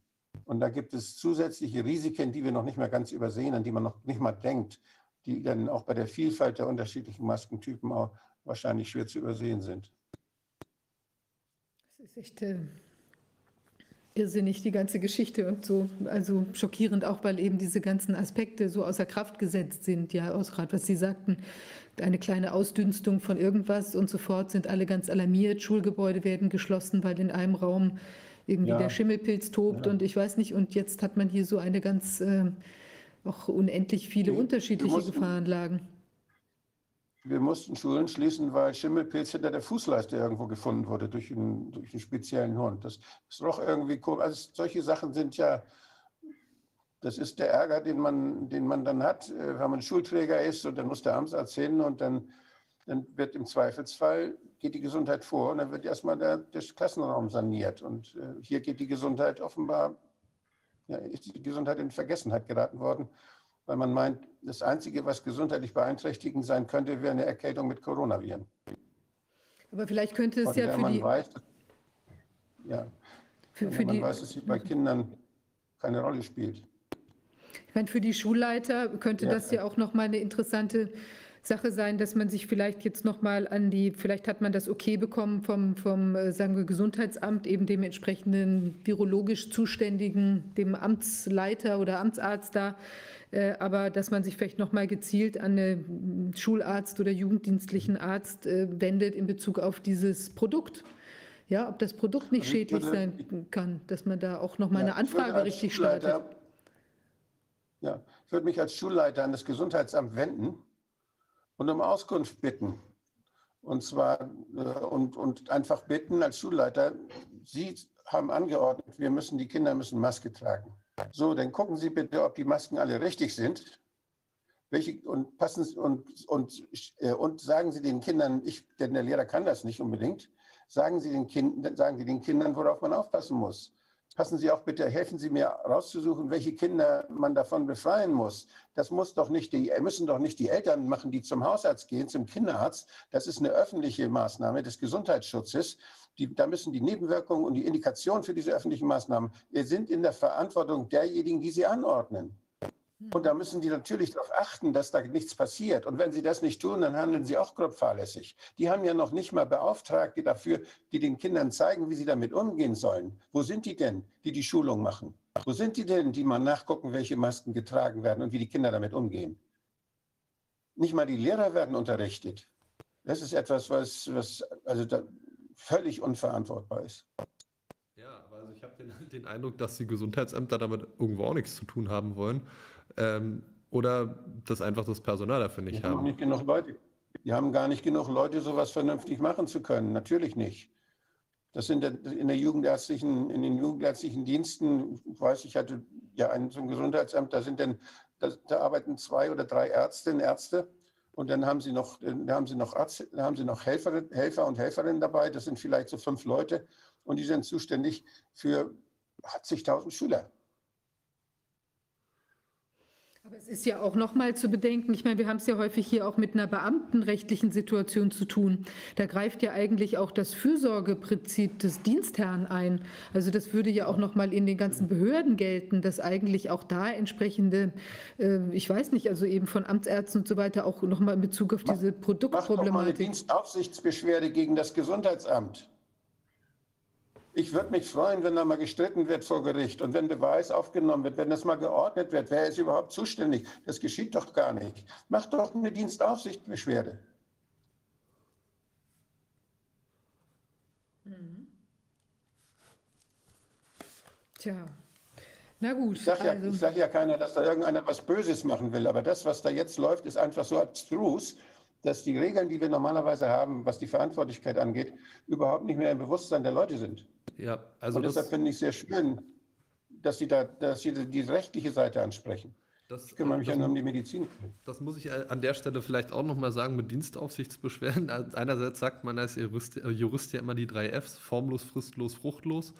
Ähm, aber in dem Fall auch da wieder in Bezug auf irgendwelche Bescheide, die, die, die, wir schon gesehen haben, die dann wirklich einfach nur Formularvordrucke sind und dann aber auch immer schön der Satz drin steht, ja, Sie sind ja zuvor schon telefonisch vom Gesundheitsamt äh, informiert worden und mir bisher alle Mandanten gesagt haben, nein, sind wir nicht. Und da muss ich dann, da hört für mich dann der Spaß auch auf, ähm, weil es einerseits äh, ist eine Sache, Leute, weil man unsicher ist oder sonst irgendwas in Quarantäne zu stecken oder sonst irgendwas mit denen zu machen, obwohl man eigentlich gar nicht weiß, was mit denen los ist, aber dann in so einem Bescheid auch noch dreist zu lügen wirklich dreist, den Leuten ins Gesicht zu lügen und zu sagen, ja, wir haben euch ja vorher schon informiert über alles. Und mir die, die Leute reihenweise sagen, ja, mich hat keiner angerufen, mir hat keiner was gesagt. Ich habe das Ding im Briefkasten gefunden. Und wenn man sich dann eben anschaut, wie viele Leute in dem Gesundheitsamt arbeiten, dann fragt man sich ja, natürlich kann das keiner gemacht haben. Wann denn? Wann soll der das denn gemacht haben? Bloß dann, dann ja. in, diesem, in diesem Textvordruck da reinzuschreiben, ja, wir haben sie ja vorher informiert, das ist einfach schlicht und ergreifend eine dreiste Lüge. Und das äh, müsste man dann eben vielleicht auch mal äh, im Rahmen einer Dienstaufsichtsbeschwerde aufklären, in einem Dienstaufsichtsbeschwerdeverfahren, wie das sein kann, äh, weil, der, weil das natürlich auch nicht sein kann, dass derjenige, der das rausschickt, seinem Dienstvorgesetzten gegenüber sagt, ja, ja, ich habe die natürlich, ich habe die alle angerufen, ist klar. Und das, äh, das sind einfach Vorgänge, die gehen einfach nicht.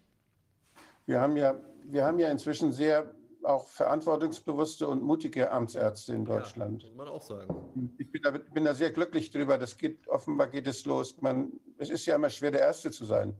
Und äh, da muss man sehr viel aushalten. Und das kann ich gut verstehen, wenn, wenn Leute das nicht, die jetzt in, in dieser Mühle drin sind, wenn die das nicht können und nicht wollen. Aber es gibt da sehr mutige. Der Frankfurter Amtsarzt hat die richtigen Fragen gestellt. Ein Amtsarzt in Bayern hat, hat äh, auch die richtigen Fragen. Der, hat, der will ein Sentinel machen, das finde ich vorzüglich. Ja, nicht, der will nicht nur den PCR-Test haben, sondern der will jetzt auch sehen, dass man sich darum kümmert, wenn dann PCR-Test positiv ist, ist das überhaupt jemand, bei dem Zeichen einer Infektion irgendwann mal gewesen sind oder vielleicht jetzt noch da sind. Und wenn die nicht da sind, dann ist es keine Infektion und dann muss da auch keine Infektionsmaßnahme greifen. Dann ist da ein Molekül gefunden worden, wie Herr, wie Herr Drosten das so sehr schön gesagt hat, vor, äh, noch vor ein paar Jahren, hat er, einen sehr schönen, hat einen sehr schönen Ausdruck dafür gefunden. Das hat mir sehr gut gefallen und ich denke, da hatte er recht. Er hat gesagt zu der PCR-Test, die Methode ist so empfindlich, wörtlich, dass sie ein einzelnes Erbmolekül dieses Virus nachweisen kann. Wenn ein solcher Erreger zum Beispiel bei einer Krankenschwester mal eben einen Tag lang über die Nasenschleimhaut huscht, hm. ohne dass sie erkrankt, oder sonst irgendetwas davon bemerkt, dann ist sie plötzlich ein MERS-Fall. Das ging damals um MERS. Das könnte man jetzt auch sagen SARS-Fall. Wo zuvor, wo zuvor Todkranke gemeldet wurden, sind nun plötzlich milde Fälle und Menschen, die eigentlich kerngesund sind, in der Meldestatistik enthalten. Auch so ließe sich die Explosion der Fallzahlen in Saudi-Arabien erklären. Nee, auch in Bayern, Herr Drosten. Auch immer noch, jetzt. Und warum sagen Sie mal sowas und mal sowas? Der Drosten hat Verantwortung dafür. Das ist ein Wendehals, der, der mal das eine Mal sagt, die Maske brauchen wir nicht, dann sagt er wieder, die Maske brauchen wir. Der sagte, PCR-Test sagt noch nichts über die Infektion aus. Jetzt sagt er, oh, doch, kann man doch. Also, was ist denn das überhaupt für jemand, den man uns da vorsetzt, der bestimmt, wie der Stand des Wissens ist? Es ist lächerlich geradezu. Und die Diskussion darüber findet nicht statt. Und da, daher kommt die Verantwortung. Amtsärzte, glaubt den Drosten nicht. Ich, äh, ich kann dazu nur sagen, ich habe diesen, diesen Artikel äh, über diesen bayerischen Amtsarzt äh, oder den ist ja, glaube ich, auch der Behördenleiter von irgendeinem Gesundheitsamt äh, gelesen und dann habe ich Sentinel-Praxen gelesen und habe mir dann auch gesagt, Mensch, hätte das, wenn das doch nur vor, äh, vor ein paar Monaten mal einer diese Idee gehabt hätte und dann ist mir eingefallen, ach, Richtig, da war, da war ja was. Ich erinnere mich dunkel, dass wir da äh, im, im Juli, glaube ich, sogar schon drüber geredet haben. Ja, das ist ja ganz am Anfang eine Zeit lang auch gemacht worden. Ich habe die ganz von Anfang an, von Februar an gesagt, dieses Sentinel, was das Robert-Koch-Institut macht, ist super. Das muss ausgebaut werden. Corona muss damit aufgenommen werden. Und die haben ja auch angefangen, in dem, innerhalb des Sentinels nach Corona zu suchen, Anfang März. Das ist ja prima. Haben die richtig gut gemacht. Aber warum wird das nicht ernst genommen? Die haben ja dann nicht mal 20 Fälle gefunden und haben dann aufgehört damit, weil die Saison zu Ende war, sagt das Robert-Koch-Institut. Das sind kluge Leute. Aber wenn man das jetzt weiterhin noch für ein Risiko hält, dann hätte man konsequenterweise das Sentinel weiterlaufen lassen müssen. Damit hätte man weiter beobachten müssen, immer zwar immer in denselben Praxen, wie so ein Sentinel normalerweise aufgebaut ist. Und hätte sich auch darum kümmern müssen, sind es Leute, die wegen Atemwegserkrankungen hingekommen sind zum Arzt oder nicht. Also das, da ist überhaupt keine Systematik, da ist, da ist ein epidemiologisches Vakuum offenbar eingetreten die einfachsten Regeln der Epidemiologie, die müssen jetzt von einem Amtsarzt, der verantwortungsbewusst denkt, müssen jetzt dem Robert Koch äh, gesagt werden. Robert Koch Institut. Also das, was da läuft, das hat mit Gesundheitsfürsorge nichts zu tun. Tja. Naja, okay. Ähm, also jetzt ist so, wir sind jetzt am, am ersten Teil äh, unserer heutigen Sitzung, sind wir an einem kurzfristigen Ende. Wir machen jetzt mal eine Pause und wir würden uns in einer, in einer halben Stunde wieder melden. Da wird auch der Rainer Füllmich wird auch nachher noch zu uns stoßen, der ist noch unterwegs. Und dann sprechen wir über die, ähm, holen wir das Gespräch nach, was wir eigentlich letzte Woche Freitag haben wollten mit oder versucht haben und aus technischen Gründen gescheitert sind mit dem Herrn Dr. Köhnlein werden wir sprechen über die äh, Fehler, die unterlaufen sind, gerade im Anbeginn der, der, ähm, der Welle äh, da im, im Frühling. Äh, in Bezug auf die Behandlung in den Krankenhäusern, Intubieren und so weiter. Da wird er uns einiges sagen können und auch wie der aktuelle jetzt der, wie man wahrscheinlich jetzt muss man sagen, Artelegis jetzt im Moment behandeln kann. Ja, dann würde ich sagen, wir machen eine Pause und dann sehen wir uns in ungefähr einer halben Stunde wieder.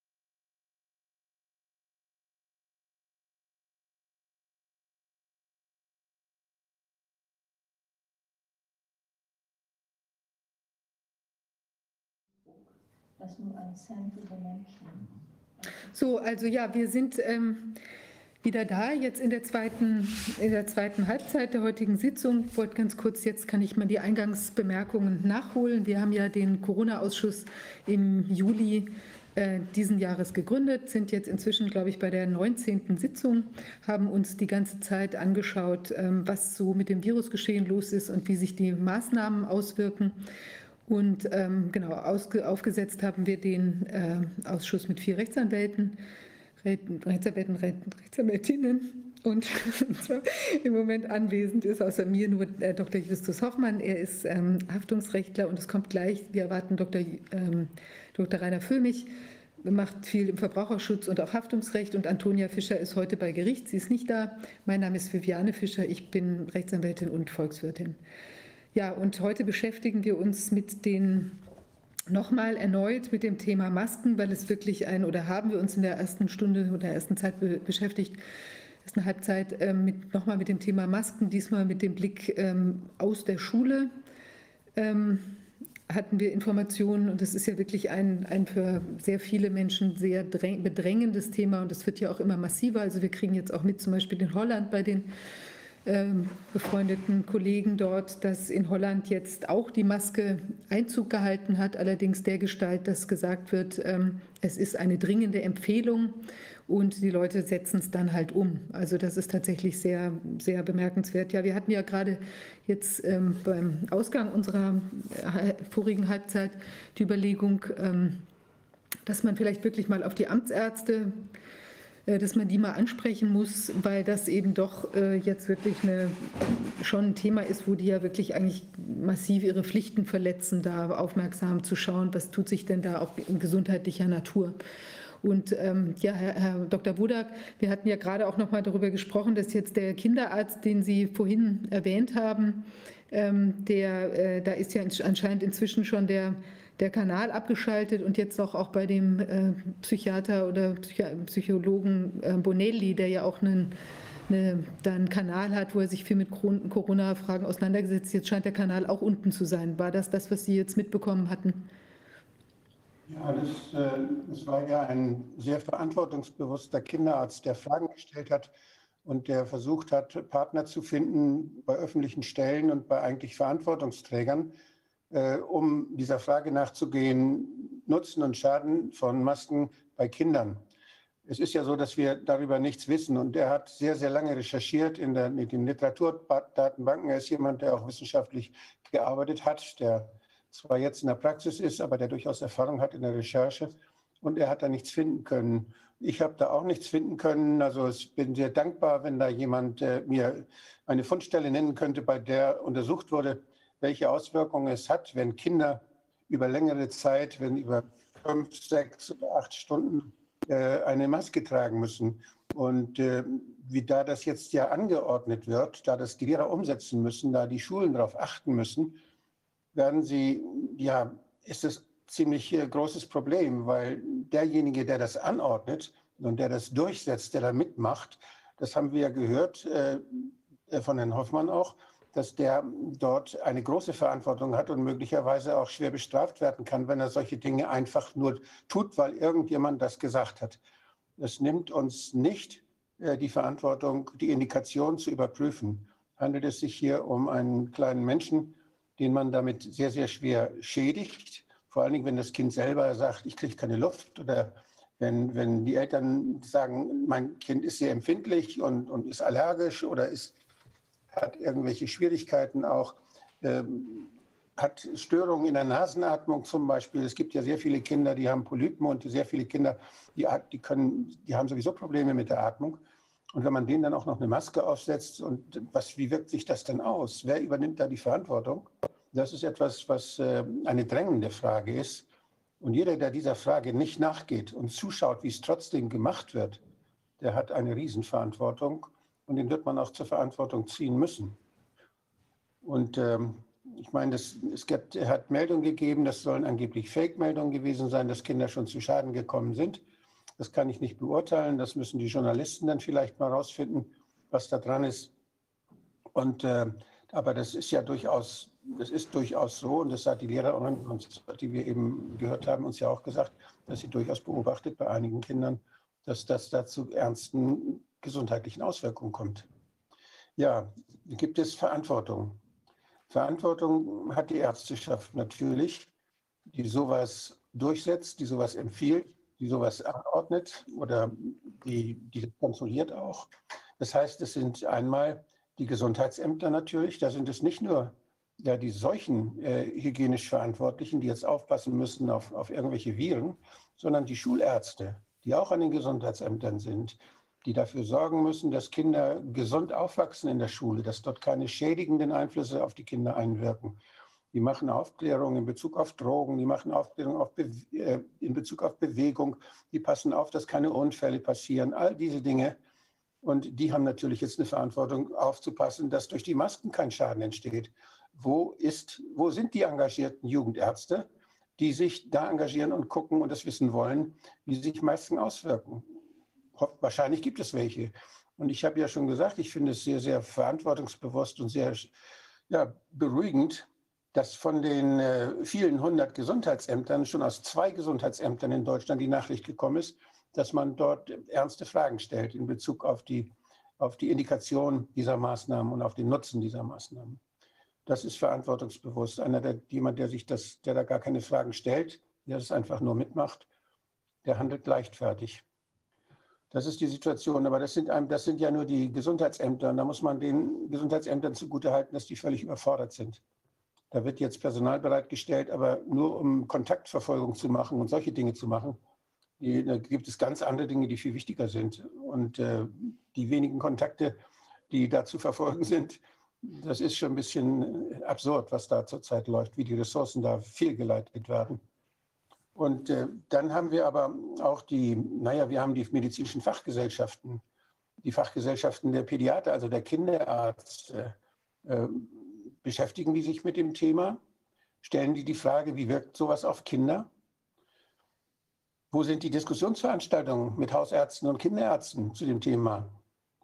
Wo findet der ärztliche Austausch statt? Wo bleiben die Ärztekammern, die die Fortbildung mit dieser neuen, für diese neue ja, Herausforderung jetzt organisieren.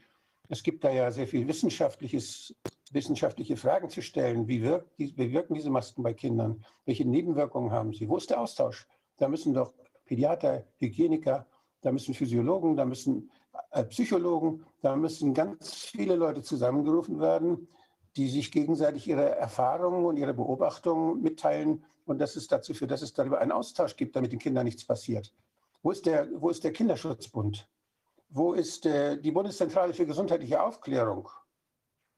Ja, was sagen überhaupt die Kinderärzte dazu, die das in den Praxen sehen, wo die Eltern mit den Kindern dann kommen und ihre Sorgen dann mitteilen? Macht, macht den Mund auf, fordert diese Diskussion ein, achtet darauf, dass, dass das geklärt wird, dass da nicht blind was gemacht wird, was unseren Kindern Schaden zufügt. Und ich bin sehr beängstigt deshalb, weil das Video des Kinderarztes, der diese Fragen gestellt hat, bei YouTube gesperrt wurde. Jetzt heute. Ich hatte das verlinkt auf meiner Homepage auch, ist weg, ist nicht mehr da. Und äh, genauso gab es ja eine, eine Neurologin, die Frau Dr. Mar Margareta Gris-Brisson, die äh, auf die neurologischen Auswirkungen dann hingewiesen hat, gerade bei Kindern, und die sehr verantwortungsbewusst Fragen gestellt hat. Auch die wurde sofort gelöscht. Offenbar will man nicht, dass Fragen gestellt werden. Offenbar nimmt das auch die, die Medienaufsicht, nimmt das hin, dass YouTube einfach solche wichtigen Fragen unterdrückt. Das ist etwas, was ich nicht verstehen kann. Und mein Appell an alle, die Verantwortung für Kinder tragen, für die Gesundheit und die ernst genommen werden in Zukunft, ernst genommen werden wollen, wo bleibt ihr? Wo seid ihr, wenn ihr jetzt nicht aufpasst? Es spricht, es spricht ja offenbar immer mehr dafür, dass diese Masken äh, mal ganz und gar unabhängig davon, ob es überhaupt eine Grundlage dafür gibt, auch da spricht ja immer mehr dafür, dass es keine Grundlage gibt, sondern dass es anstelle einer Corona-Pandemie nur eine PCR-Test-Pandemie gibt, eine, eine inszenierte Pandemie. Aber völlig unabhängig davon spricht doch immer mehr dafür, dass egal ob es nun ein Grippevirus oder ein anderes äh, Virus ist, dieses jedenfalls nicht von der oder mit der Maske bekämpft werden kann. Aber hier, was die Kinder, hier dieses Video gelöscht wird, dann kommen wir doch in den Bereich der Beihilfe zur Körperverletzung, gegebenenfalls auch zur Beihilfe zur Körperverletzung mit Todesfolge. Und das sollten wir, glaube ich, wirklich versuchen, ganz groß aufzuhängen. Also hier, ich finde schon, auch, auch wir als Ausschuss ähm, können da nicht sagen, na, wir decken das nur auf, sondern ich finde, wir sollten uns da engagieren. Was meinst du, Viviane? Na, also ich denke, dass da jetzt schon eine Grenze äh, langsam also sichtbar wird. Ich meine, ich finde dieses, also das mit den Kindern ist ja wirklich für jeden, also der selbst Kinder hat, aber auch für jeden Menschen, denke ich, ein riesiges Anliegen, dass da kein Schaden geschieht. Und man hat jetzt den Eindruck, dass es so ähnlich wie eben äh, vorschnell oder, oder sehr schnell der Lockdown Lockdown verhängt worden ist, ohne dass Evaluationen von anderen von, von Kollateralschäden ähm, äh, da gemacht worden sind, jetzt hier in gleicher Weise irgendwie plötzlich auf alle ähm, diese Maskenpflicht irgendwie aufoktroyiert wird und man geht sozusagen jetzt inzwischen fast sehenden Auges, weil ja. die Sachen werden ja immer deutlicher, läuft man in eine gleiche ähm, virologische Hyperventilation hinein, ja, irgendwie ein, Über, ein, ein Überagieren und sieht die Folgen nicht. Und dann werden wir uns demnächst da mit ganz großen Kollateralschäden auseinandersetzen müssen. Ja, also ich finde es äh, ganz, ganz, ganz schwierig. Also ich denke schon, dass wir da auch tätig werden sollten. Ich möchte hier ganz kurz noch mal was beitragen. Hier hat uns jemand geschrieben, weil wir ja vorhin über diese Unfallkassen oder diese Berufsgenossenschaften und so weiter äh, sprachen. Und jetzt hat uns jemand hier eine Antwort einer, einer Unfallkasse weitergeleitet, wo es nämlich um das Erleiden von einem Unfall geht. Ja, ein Schüler, der einen Unfall erleidet, der infolge der Ausführung einer Anweisung einer Lehrkraft ähm, äh, erfolgt. Ja, der besteht grundsätzlich gesetzlicher Unfall, Unfallschutz. So. Und dann wird darauf zu sprechen gekommen, wie das denn aussieht. Hier kommt es zu einem Ereignis aus innerer Ursache, in Klammern zum Beispiel Kreislaufversagen, werden zunächst die Umstände hierfür überprüft. In der Regel sind Kreislaufzusammenbrüche nicht auf äußere Umstände zurückzuführen. Ob in diesem Fall die Voraussetzungen eines Versicherungsfalles vorliegen, Fall ja, muss immer anhand der konkreten Umstände des Einzelfalls geprüft werden. Ja, aber wenn wir jetzt vielleicht zunehmend oder wenn sich jetzt bewahrheiten sollte, vielleicht auch durch eine solche von, wie von Herrn Jansen oder auch von dem Herrn Döring, der ja bei uns war, ähm, angeregten oder bereits schon ins, ins Auge gefassten, angestoßenen Untersuchung, da ähm, sich dann bewahrheitet, dass da eben doch ein innerer Zusammenhang ist, zwischen Maskentragen und eventuellen Beeinträchtigungen, dann wird das auch für die Unfallversicherung und Unfallkassen ein Riesenthema sein, was da auf die äh, zurollt. Ja? Also das äh, muss man auf jeden Fall ganz genau anschauen. Da werden wir auch noch mal bei anderen Kassen anfragen, wie es da ausschaut und ähm, müssen wir auf jeden Fall investigativ äh, müssen wir da tätig werden und auch alle Leute dazu, dazu anstoßen. Im, Im Prinzip wahrscheinlich muss man eine Art Paneldiskussion auch noch machen, wo man wirklich jetzt auch äh, zu all den Fragen, die die Kinder da berühren, nochmal in intensiver Weise beratschlagt. Also ich kann dazu nur sagen, wir, wir bearbeiten ja inzwischen auch ähm, ähm, in unserer anwaltlichen Tätigkeit äh, Mandate von Leuten, die in sozialen Medien relativ un groß unterwegs sind. Und da habe ich ja schon die Begründung gesehen, warum so ein Video entfernt wurde, nämlich klipp und klar, wenn das, wenn das so zutrifft, so diese Nachricht, offensichtlich mit der Begründung, dass eben gegen die Ansichten der WHO verstoßen würde und dass diese andere Ansicht zu verbreiten Leute dazu verleiten könnte, sich nicht mehr an Maßnahmen zu halten. Das ist die Begründung. Wenn das die WHO tatsächlich vorgibt, dann äh, sind wir ja schon in einem hochkriminellen Bereich gelandet. Denn dieses Video, ich habe es ja nun selbst gesehen, dieses Video klärt allein darüber auf, dass es sehr konkrete Anhaltspunkte dafür gibt, dass Kinder, je kleiner sie sind, desto gefährlicher ist es, dass Kinder hoch, hoch, hoch gefährdet sind durch dieses Maskentragen. Also ob das jetzt in dem Fall so ist, kann ich natürlich nicht sagen, aber da, dass das als Begründung vorgetragen wird, um Videos zu, äh, zu sperren, ähm, da gibt es, äh, sage ich mal, sehr starke Anhaltspunkte für. Ich habe die E-Mails bzw. die Benachrichtigungen ja im Wortlaut gesehen. Mhm. Ich, ich, habe gehört, dass es äh, Gruppen sind von äh, ja, engagierten jungen Leuten, die das äh, so eine Geschäftsidee entwickelt haben, dass sie für, für YouTube und Facebook äh, das alles durchmustern und alles, was nicht im Sinne der, der Bewegung ist, der jetzt, der wir ausgesetzt sind, der Corona-Bewegung, alles, was nicht in dem Sinne ist, äh, einfach sperren. Immer mit genau solchen Gründen. Das sind keine Mediziner, das sind junge Leute, die sich anmaßen, zu entscheiden, was ist medizinisch richtig und was ist nicht medizinisch richtig, ohne dass sie überhaupt irgendeine Ausbildung da haben. Ja. Da ist kein Arzt beteiligt. Das sind so Faktenchecker, die dafür bezahlt werden, dass sie, diese, dass sie das filtern. Und das ist äh, Meinungsterrorismus, was da gemacht wird. Man kann es auch anders formulieren, so würde ich das sagen. Die werden dafür bezahlt werden, den ein, über den Eindruck von Objektivität, Faktenchecker, die Deutungshoheit ja, äh, wieder zu gewinnen, was, was richtig und was, was falsch ist. Ja. So stellt sich das für es, mich dar. Es, ist in der Regel leicht feststellbar, äh, worum es sich handelt. Also auch Korrektiv hat sich in die Richtung entwickelt, auch diese Truppe Volksverpetzer.de oder wie die heißen, ähm, das sind überwiegend offensichtlich Leute, die dafür bezahlt werden, möglichst viel Schaum vom Mund zu haben und möglichst aggressiv in der Gegend rumzuballern. Sie zeichnen sich außerdem dadurch aus, dass sie kaum in der Lage sind, die deutsche Sprache richtig zu verbalisieren. Naja, die, die, haben so, die haben so, benutzen Schimpfwörter, die gehen, die reden zur Person und die, das ist also wirklich, es ist schon ein bisschen peinlich, dass solche Leute jetzt so hochgepusht werden und dass sie Geld dafür kriegen, dass sie sowas machen. Also ich finde, das ist, das hat für mich einen sehr faschistischen, macht sehr faschistischen Eindruck, dass da, also die dogmatisch, die Leute, die dogmatisch denken, sie sind auf der richtigen Seite, dass sie denn äh, ja gelobt dafür werden, dass sie andere Meinungen einfach gar nicht erst zu Wort kommen lassen und tot machen. Die in der Lage das sind, sich damit auseinanderzusetzen, das ist offensichtlich. Nein, inhaltlich nicht, sondern die zitieren, die zitieren zum Beispiel einen Kinder, da gibt es einen einzigen Kinderarzt, der in Bayern irgendwie, ich habe leider den Namen nicht, sonst würde ich den gerne hier nennen, dass man mal nachguckt, was mit dem los ist, weshalb der sowas sagt der sagt, Masken schaden Kindern nichts. Ein Kinderarzt, der wird von allen zitiert, mhm. auch von diesen sogenannten Faktencheckern. Mhm. Das ist so ein Alibi-Kinderarzt. Das hat mit der, mit der pädiatrischen Forschung oder ich bin als Lungenarzt, bin ich, ist mir dieses Thema ja sehr geläufig. Ich kenne keinen, der so ein Blödsinn wie dieser Kinderarzt da in Bayern, der, der sowas vertreten könnte, der das in jeder Diskussion bei der Ärztekammer, in jeder kollegialen Diskussion würde der sich unmöglich machen, aber der wird jetzt benutzt von solchen sogenannten Fakten checkern, mhm. um uns, ja, das, um uns, ja, ich bin fassungslos, mhm. was die mit und mit den Kindern machen. Diese Faktenchecker haben eine große Verantwortung. Ich weiß nicht, ob die Kinder haben, aber die sind nachher mitverantwortlich, dass mit unseren Kindern sowas gemacht wird, dass Menschen, die da Kritik äußern, berechtigte Kritik, tot gemacht werden.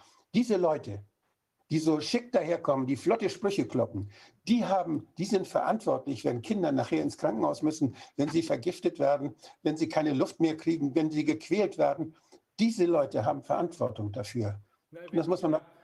Wir haben, schick. wir haben Herr, Herr Wodak neulich von ähm, äh, Professor Hüter und auch vorher von Professor Ruppert haben wir, was hat mich ja am meisten interessiert, wie kann es überhaupt sein, dass Menschen so weit gehen, wie hier gegangen worden ist, im Zuge der sogenannten Corona-Maßnahmen? Wie kann das überhaupt sein? Ja, wir wissen inzwischen, wie kann das überhaupt sein. Es sind doch aus der Nazi-Zeit, wie die jungen ideologisch ja. eingefärbten Menschen mit anderen Menschen umgegangen sind, mit, nur weil sie angeblich irgendwie, weil sie zu einer Minderheit gehörten, die denn das Ziel der Verfolgung war. Das ist doch bekannt aus der Geschichte. Ja, aber wie, wie bringt man sich so weit? Wie bringt man es so weit, wie diese sogenannten Faktenchecker, auch diese jungen Leute, wie Sie ja eben gesagt haben?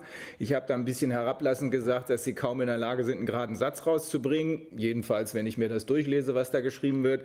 Aber wie bringt man es so weit, dass man komplett empathielos ist und dass einem offenbar vollkommen egal ist, dass Leute isoliert gezwungen werden zu sterben, dass Kinder die Masken aufbekommen, darunter Exzeme bekommen oder sind die einfach zu dämlich, sich diese Fakten überhaupt nur anzusehen? Schwer zu sagen, aber jedenfalls scheinen da schlimme Persönlichkeitsstörungen unterwegs zu sein, wie wir ja von Professor Ruppert, wie ich fand, absolut zwingend mitbekommen haben. Wir haben auf der einen Seite Leute, denen geht es ums Geld.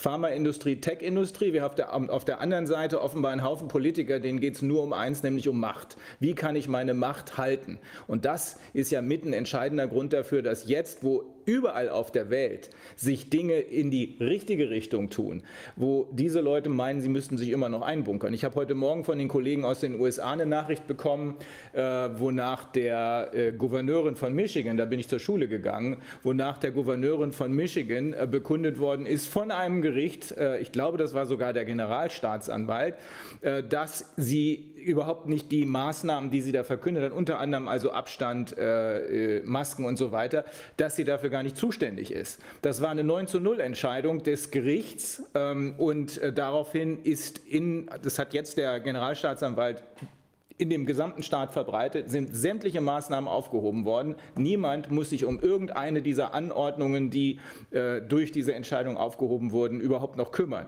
Also es ist schon erstaunlich, dass wir aus den USA insbesondere, gut, da ist die Sache polarisiert, aber dass wir aus den USA immer mehr Meldungen bekommen, aus Florida auch, äh, dass hier offenbar die Gerichte dazwischen hauen und dass hier einige Leute, vermutlich weil sie sich zu weit aus dem Fenster gelehnt haben, versuchen, sich einzubunkern. Aber sie sollen nicht glauben, dass das ohne Konsequenzen Konsequenzen bleibt. Ja, den, äh, da möchte ich nochmal wegen dieser Videosperrerei und so hinzufügen.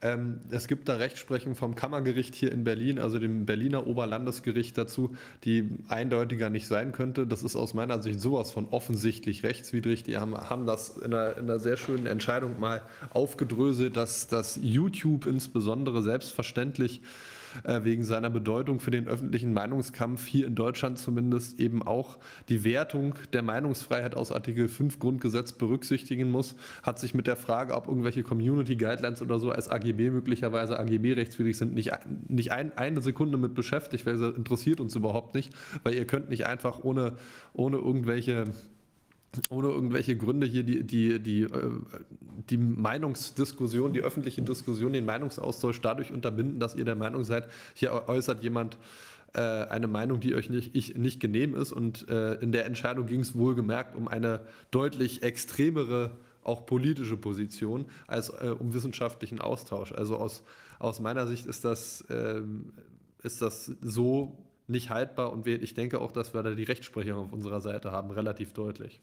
Ich denke auch, weil wir sehen können, leider Gottes, dass nicht genügend Anwälte draußen unterwegs sind, äh, dass wir, ich glaube, so haben wir es besprochen, dass wir schätzungsweise in der nächsten Woche anfangen werden, den Leuten Hilfestellung zu geben, unentgeltliche Hilfestellung, indem wir Formulare und auch Muster für Strafanzeigen beispielsweise äh, für die Betroffenen zur Verfügung stellen, damit die nicht so allein im Nebel unterwegs sind und damit sie das, was sie selbst machen können, auch selbst machen können, ohne dass man dazu eine anwaltliche Unterstützung braucht, die entweder nicht greifbar ist, weil zu wenig, wenige von uns sich überhaupt geoutet haben, oder aber zu teuer ist. Ja, also nur da, wo man ans, ans Landgericht muss oder so, da, ja. da, da, kommt man nicht drum rum, da, da kann man das nicht alleine oder darf es nicht alleine machen. Können könnte man vielleicht schon, aber man darf es nicht.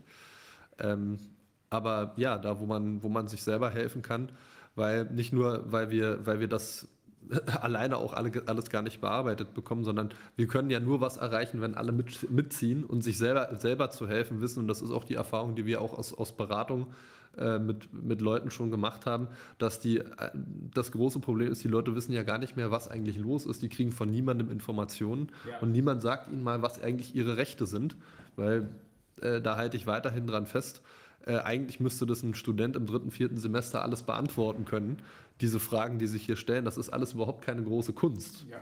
Das sage ich ohne, ohne irgendwie mich in meiner eigenen Eitelkeit verletzt zu fühlen. Das ist alles keine große Kunst. Das ist alles allgemeines und besonderes Verwaltungsrecht, ein bisschen Strafrecht, ein bisschen Zivilrecht mit eingestreut. Das sind alles Fragen, die, die längst beantwortet sind, die vom Bundesverwaltungsgericht längst beantwortet worden sind und bei denen es überhaupt keinen Grund gibt, von denen abzuweichen. Die Gesetze haben sich nicht, nicht wesentlich geändert und diese ganzen Corona-Verordnungen und Allgemeinverfügungen, die halten, halten aus meiner Sicht und wie sich langsam glücklich möglicherweise abzeichnet, auch aus äh, gerichtlicher Sicht einer, einer Überprüfung nicht stand. Ja. Genauso wie es Papier die ganze Zeit ja. immer und immer wieder angedeutet hat. Er muss wahrscheinlich so zurückhaltend formulieren, weil man als ehemaliger Verfassungsgerichtspräsident eben zur Zurückhaltung gehalten ist, schätze ich mal. Aber er hat es ja immer wieder angesprochen und Murswig, äh, äh, Vosgerau, äh, Kingren und so weiter haben ja alle schon mehrfach immerhin als Rechtsprofessoren bestätigt, dass sie davon ausgehen, dass das, was hier abgeht, komplett verfassungswidrig ist. Und bei Kingren muss man sagen, der ist, der ist eine Hausnummer im Bereich öffentliches Gesundheitsrecht. Das ist nicht irgendwer. Also ja. nicht, dass ich mich immer irgendwelchen Autoritäten unterordnen möchte, aber wenn wir über Autoritäten sprechen, ähm, das ist nicht irgendein dahergelaufener Hinz und Kunst auf der Straße, der einem irgendwas verkaufen will. Der, das ist, der ist da eine Größe. Ja. Mhm. So, jetzt müssen wir mal gucken, haben wir denn den Herrn Dr. Köhnlein, wir wollten das ja jetzt heute nachholen, dass er mit uns spricht. Ist er denn da? Äh, Noch nicht. Noch nicht. Ich habe jetzt gerade schon mal eben eine Nachricht geschickt, ob er irgendwie auf dem Weg ins Netz ist. Jetzt gucke ich mal gerade, ob ich ihn irgendwie erwische. Wir haben heute Morgen einen Test mit ihm gemacht und das hat auch alles wunderbar geklappt. Auch der Ton? Ja, Ton alles bestens. Wirklich gar kein Problem. Er war live und in Farbe zu sehen. Aber jetzt weiß ich nicht genau, wo er bleibt. Ich, äh, ich gehe mal ganz kurz raus und versuche ihn telefonisch zu erreichen. Ja, das wäre jetzt wichtig. Ich glaube, die Gesprächsthemen gehen uns auch so nicht aus. Nee, die gehen uns auch so nicht aus. Ähm, gerade diese Maskennummer, das äh, muss ich schon sagen, das hat mich gestern, ähm, meine Frau hat mir das gezeigt, dieses Video, was jetzt gelöscht worden ist äh, von ähm, Eugen Janssen, äh, das hat mich schon mitgenommen, weil das äh, ist für mich als Laien Absolut überzeugend. Und wir sind nun mal in der Lage, uns eine eigene Meinung zu bilden. Und wenn dann einer daherkommt und sagt, Masken schaden Kindern nichts, nach dieser Aussage und nach den Tests, die wir gesehen haben, dann muss man sich schon fragen, welches Spiel spielt er eigentlich? Selbst, selbst wenn es, was er erzählt, wie gesagt, wir können es ja alle nicht, nicht fachlich nicht beurteilen, aber selbst wenn es, was, der, äh, was äh, jemand erzählt, in dem Zusammenhang nicht stimmen würde, solange es schlüssig vorgetragen ist und man das als Laie nachvollziehen kann, kann man das nicht vom Tisch wischen mit, nee, das stimmt alles nicht, alles Quatsch, sondern man, da muss man dann eben auch wissenschaftlich redlich sein und wissenschaftlich dagegen argumentieren. Ja, wenn, es doch, wenn es nur sehr konkrete Anhaltspunkte ja. sind. Es geht hier um Todesgefahr. Ja. Je kleiner die Kinder, desto gefährlicher ist es. So, jetzt. Hallo, Herr Dr. Köhnlein. Wie schön, dass es diesmal geklappt hat, kurz bevor Sie in Urlaub fahren. Ja, wunderbar. Ja, jetzt höre ich Sie gut und sehe Sie auch gut. Alles klar, ja. Fantastisch. Sie haben auch so ein schönes Bild im Hintergrund. Ja, das lässt einen gleich auf ganz andere Gedanken kommen. Das hat man doch gleich Urlaubsgefühle, nicht? Ja, ja. das stimmt. Ja. Ist das bei Ihnen in Kiel die Kieler Förde oder so? Das ist die Kieler Förde, ja, so ist es. Genau. Da bin ich früher gesurft. Schöner Platz. Da bringen wir Sommer drauf, ja. ja. Toll. Ja, prima. Ähm, dann wäre es ganz toll, wenn Sie haben sich ja jetzt äh, intensiv beschäftigt, auch mit, den, mit der Behandlung von Covid. Ich, Frau Fischer, ich sehe Sie gerade nicht so. Sie sind gerade ja, so in der Ecke. Ich, äh, wir müssen das ein bisschen umstellen, irgendwie so, dass wir so. Ja, so ist besser. Ja, so ja. kriege ich sie. Okay. Ja, ja, so ist gut. Ja, ja und zwar, ähm, Sie haben sich ja jetzt auch über die Monate intensiv beschäftigt mit der Frage der Behandlung von Covid-19. Also wie man ja. das jetzt, sagen wir mal, arte legis jetzt nach derzeitigem Erkenntnisstand machen sollte.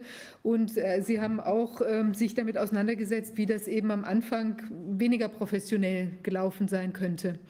Vielleicht ja. können Sie da einmal ein bisschen ausführen.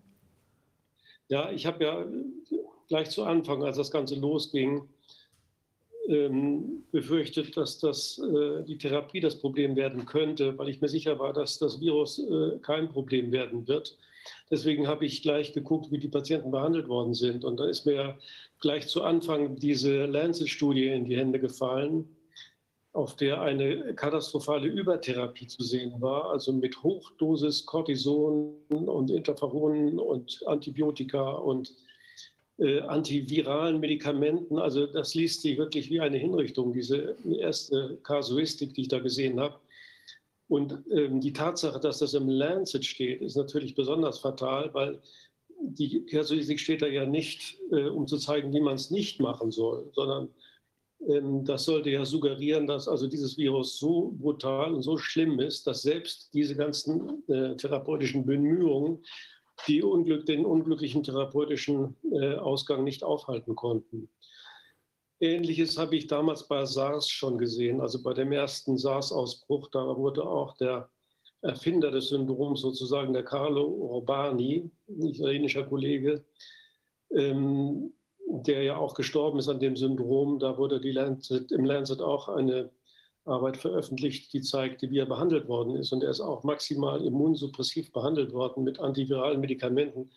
Hochdosis Ribavirin war das damals und Cortison. Das sind alles Medikamente, die ähm, wirklich nicht geeignet sind, einen frischen Virusinfekt ähm, zu therapieren, sondern die sind geeignet, die Immunantwort des Wirtes im Keim zu ersticken.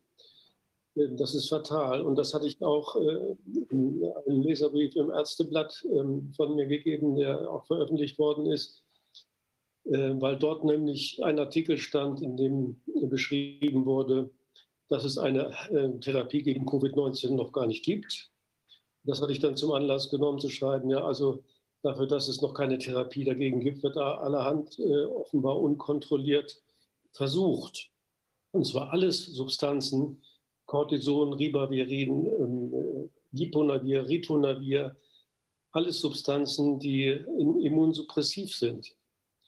Äh, insofern äh, hatte ich Sorge oder gab meiner Sorge Ausdruck, dass ähm, die Übersterblichkeit, die generiert wird, vorwiegend therapeutisch bedingt ist.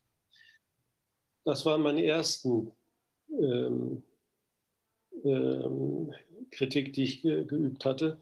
Und dann, was ich damals noch nicht wusste, das war im März, ähm, dass die WHO Anfang April große Studien losgelassen hatte, äh, in denen Hydroxychloroquin vor Dingen getestet wurde. Und als ich die Dosen gesehen habe, ähm, da wurde mir klar, dass ähm, die Übersterblichkeit, die ja dann tatsächlich Mitte April und auch nur Mitte April innerhalb von zwei Wochen generiert wurde, das konnte mit dem Virus nichts zu tun haben. Das konnte nur iatrogen passiert sein, durch einen Fehler wahrscheinlich, ähm, den der maßgebliche Arzt da in der WHO ähm, ähm, auf sich zu nehmen hat ein gewisser Martin Laundry, der diese hohe Dosis zu beantworten hat, scheinbar. Jedenfalls gab es da ein Interview in einer französischen Zeitung, in dem er befragt wurde, wie er denn zu dieser hohen Dosis gekommen sei. Ähm, das waren nämlich 2,4 Gramm Hydroxychloroquin am ersten Tag. Da ist man direkt im toxischen Bereich.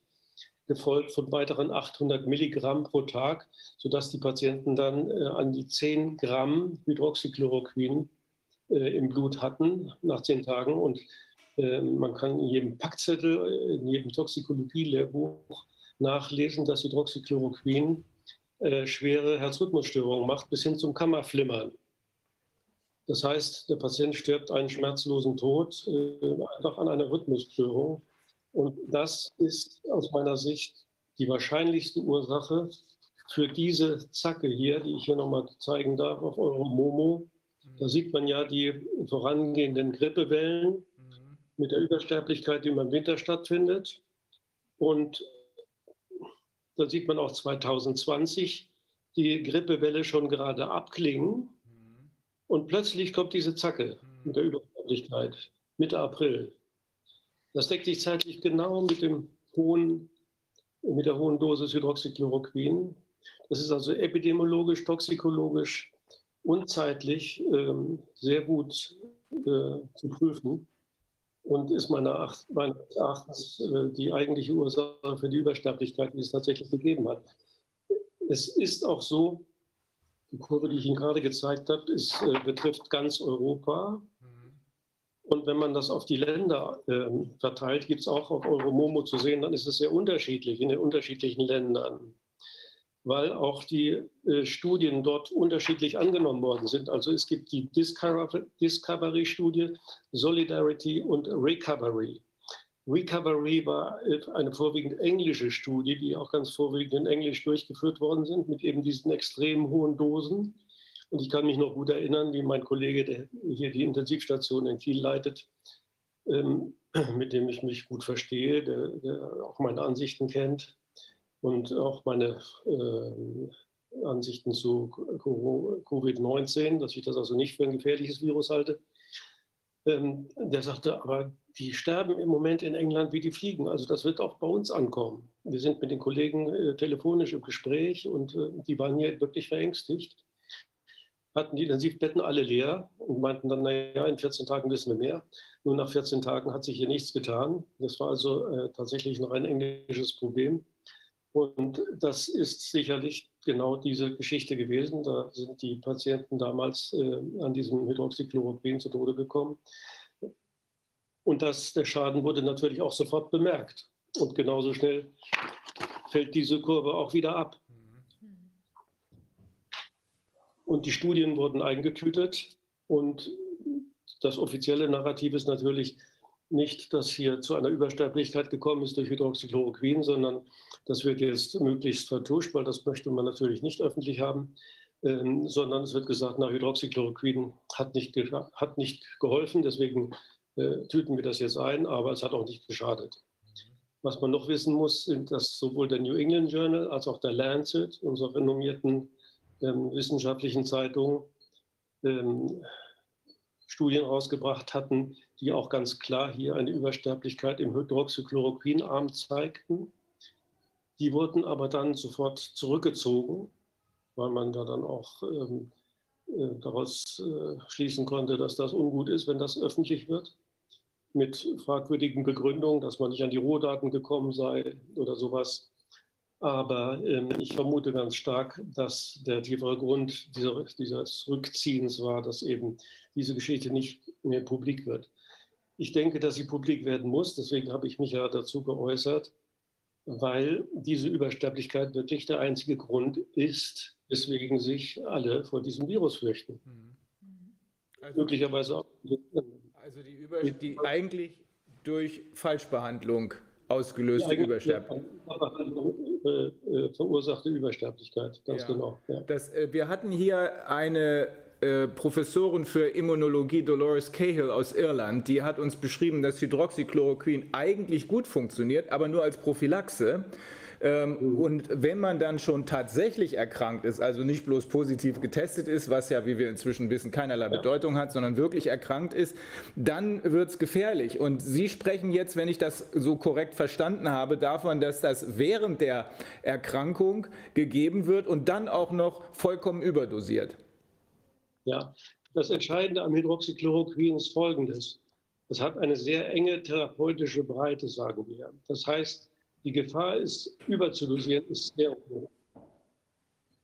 Ähm, wenn Sie das mit 400 Milligramm pro Tag schlucken, ist das beliebig untoxisch. Da mhm. passiert gar nichts. Mhm. Das ist leicht antiphlogistisch. Das benutzen wir in der Rheumatologie. Ich habe das selber immer gern benutzt in der Rheumatologie, weil es relativ untoxisch war. Die Leute können das über Jahre oder Jahrzehnte nehmen. Aber wie gesagt, der Nachteil ist diese geringe therapeutische Breite. Und äh, das wurde, das ist äh, verabreicht worden das ist das Vierfache der Höchstdosis, diese 2,4 Gramm am Tag. Ja.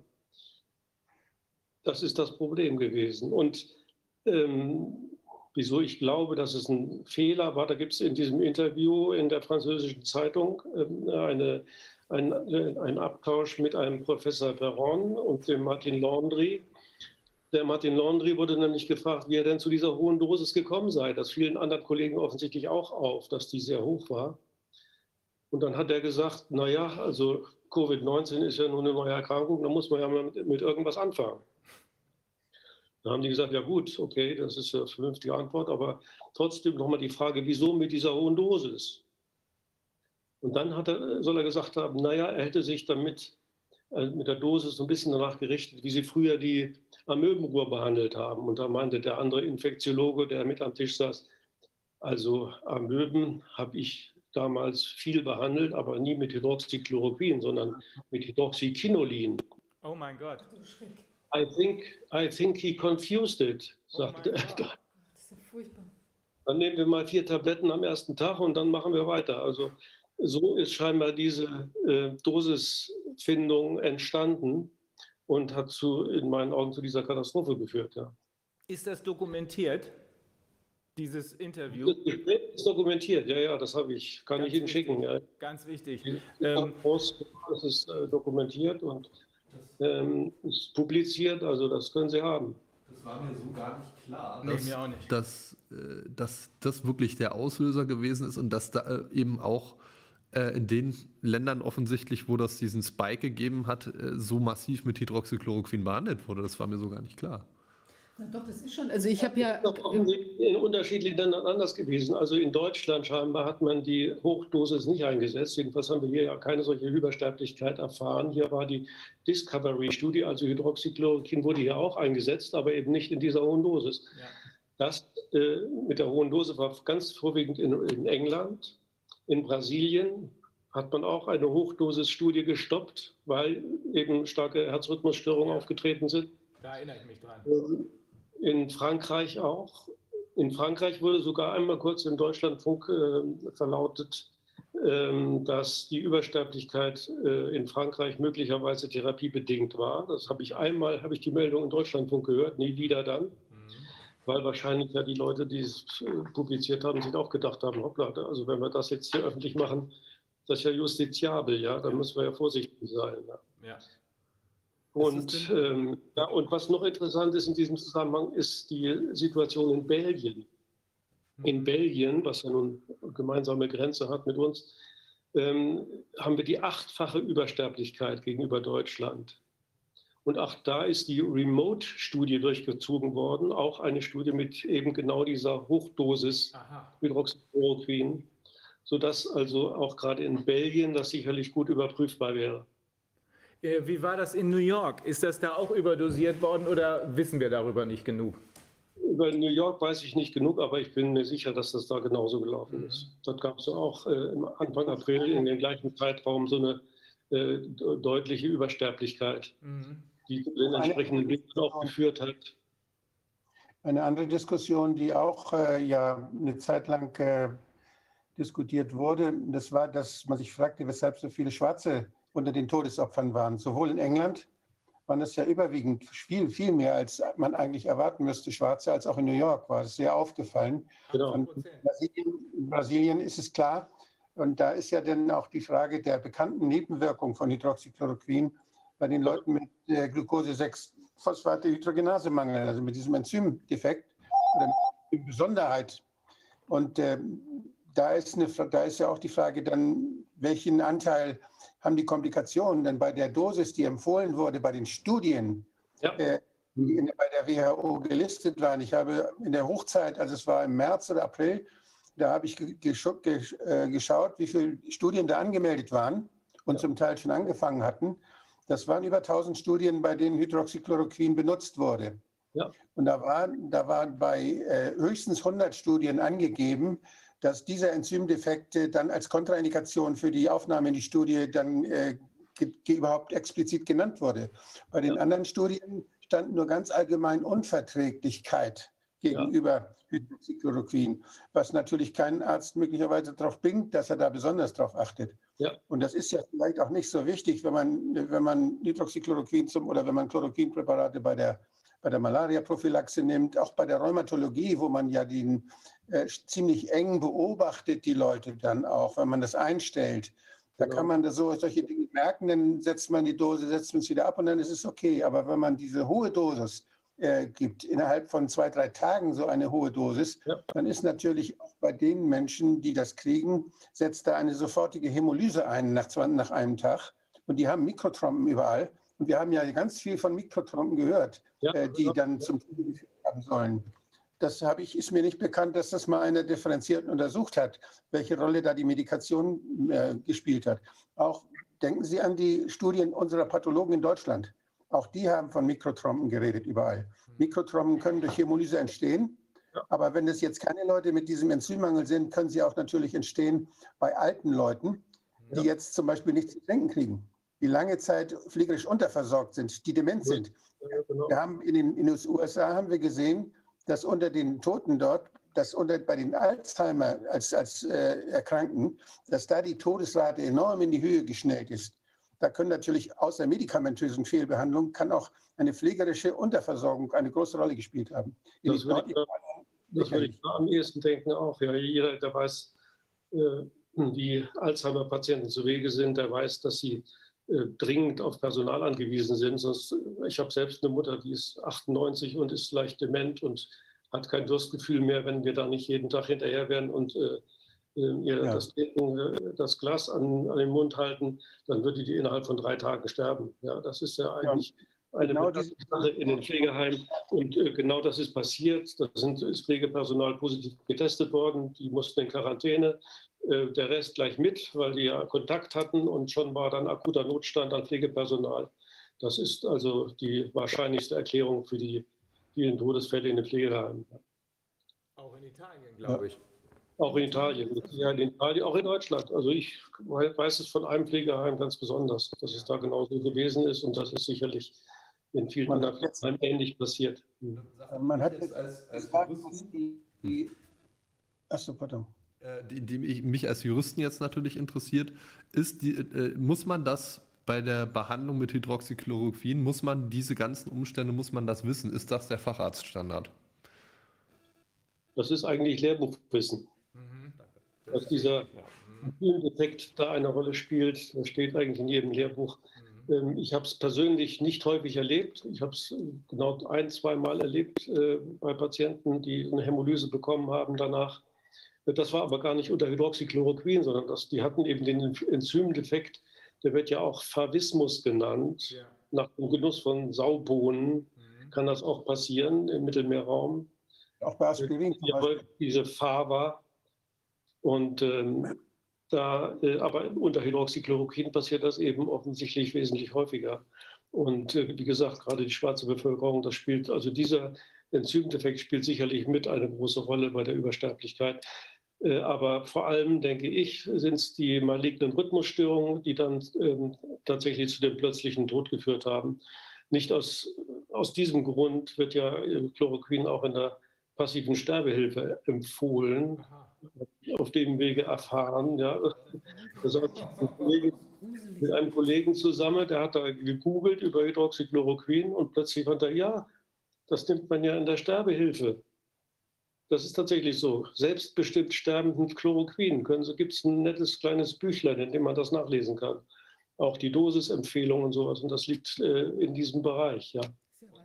Und noch mal eine Frage, da gab es doch in Amerika auch irgendwann einen, einen, so einen Chirurgen, der da so ganz alarmiert dieses ein Video ähm, aufgenommen hatte, wo er gesagt hat, hier kommen Menschen mit irgendwie ganz schrecklichen, ähm, ist da, das muss, ist irgendwie äh, Covid-19. Als, als, als, sei im Flugzeug in, in äh, 30.000 Fuß Höhe, 10.000 Meter Höhe plötzlicher Druckabfall. Genau, die kann man doch nicht die waren blau und grün so. und so weiter ja. und das war irgendwie alles ganz schrecklich. Und ich meine, in Amerika ist ja, glaube ich, dieses Hydroxychloroquin ist ja, glaube ich, frei verkäuflich, wenn, das, wenn ich mich nicht täusche.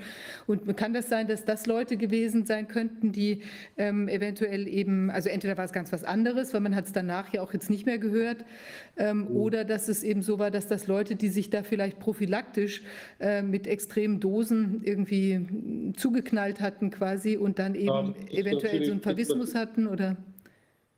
Das ist natürlich Spekulation, das kann aber gut sein, kann ich mir gut vorstellen. Also die Angst, die mobilisiert die Leute ja und sie schlucken dann unter Umständen auch äh, da Überdosen. Ist äh, mhm. durchaus vorstellbar, gerade wenn sich ein, äh, der Präsident hinstellt und sagt, er nimmt das auch prophylaktisch.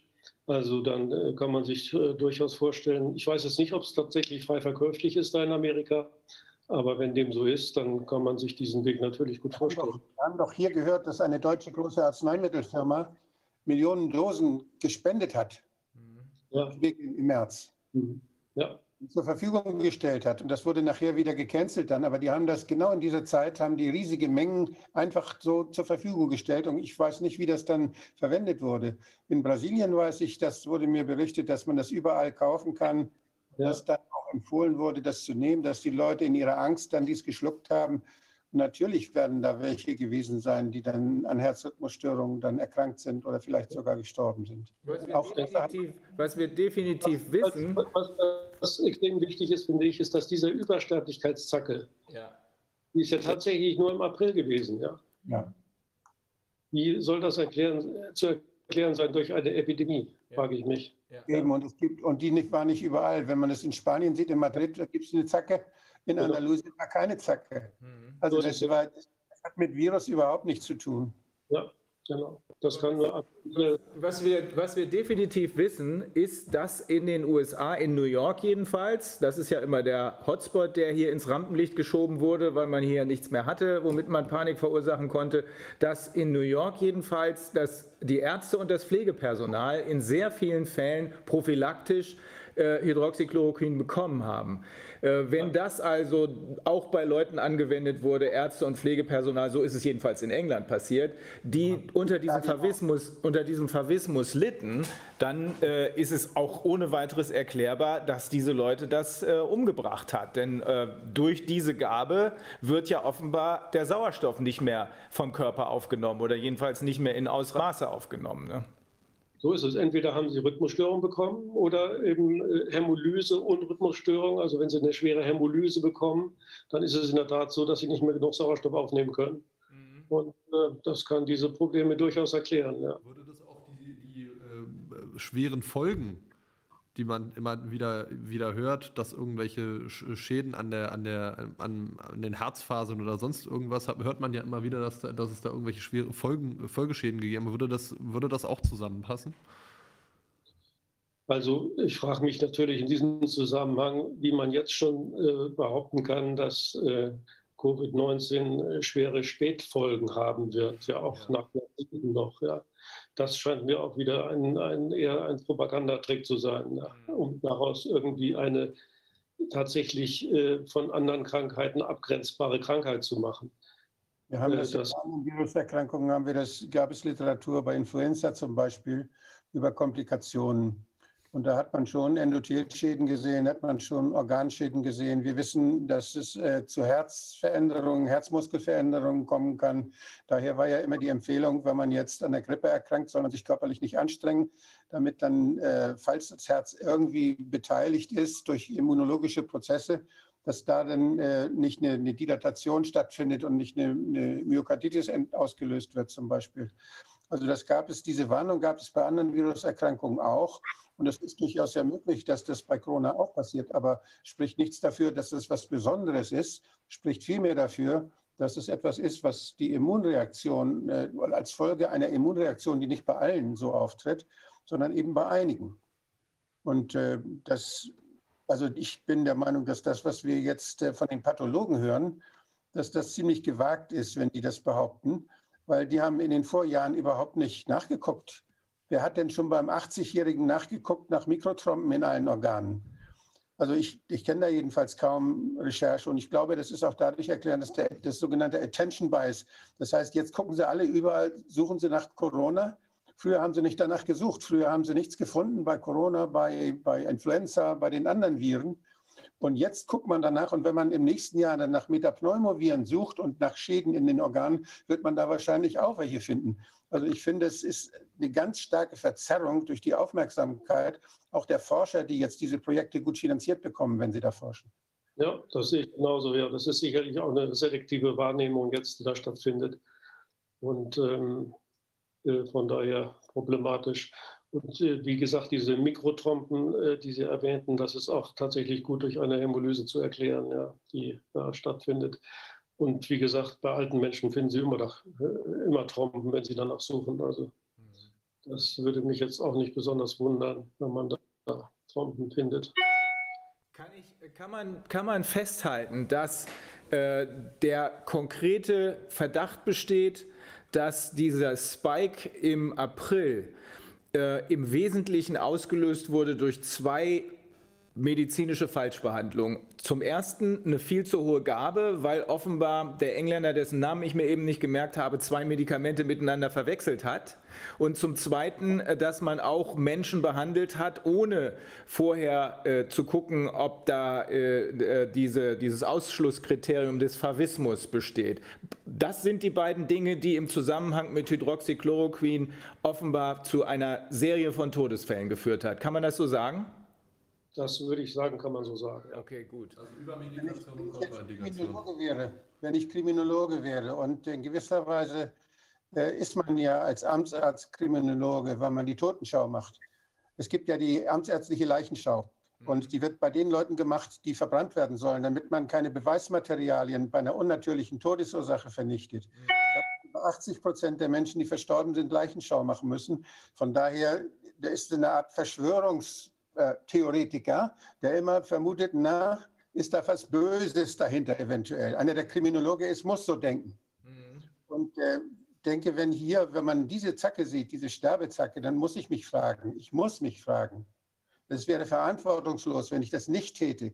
Gibt es Leute, die solche Sachen gemacht haben, damit die Toten produziert wurden, die man brauchte, um uns Panik zu machen? Das, das ist eine ganz gute Frage. Aber diese Frage, bin verpflichtet dazu, diese Frage zu stellen. Und ich scheue mich nicht davor, dass man mag das jetzt untersuchen oder man mag das nicht untersuchen.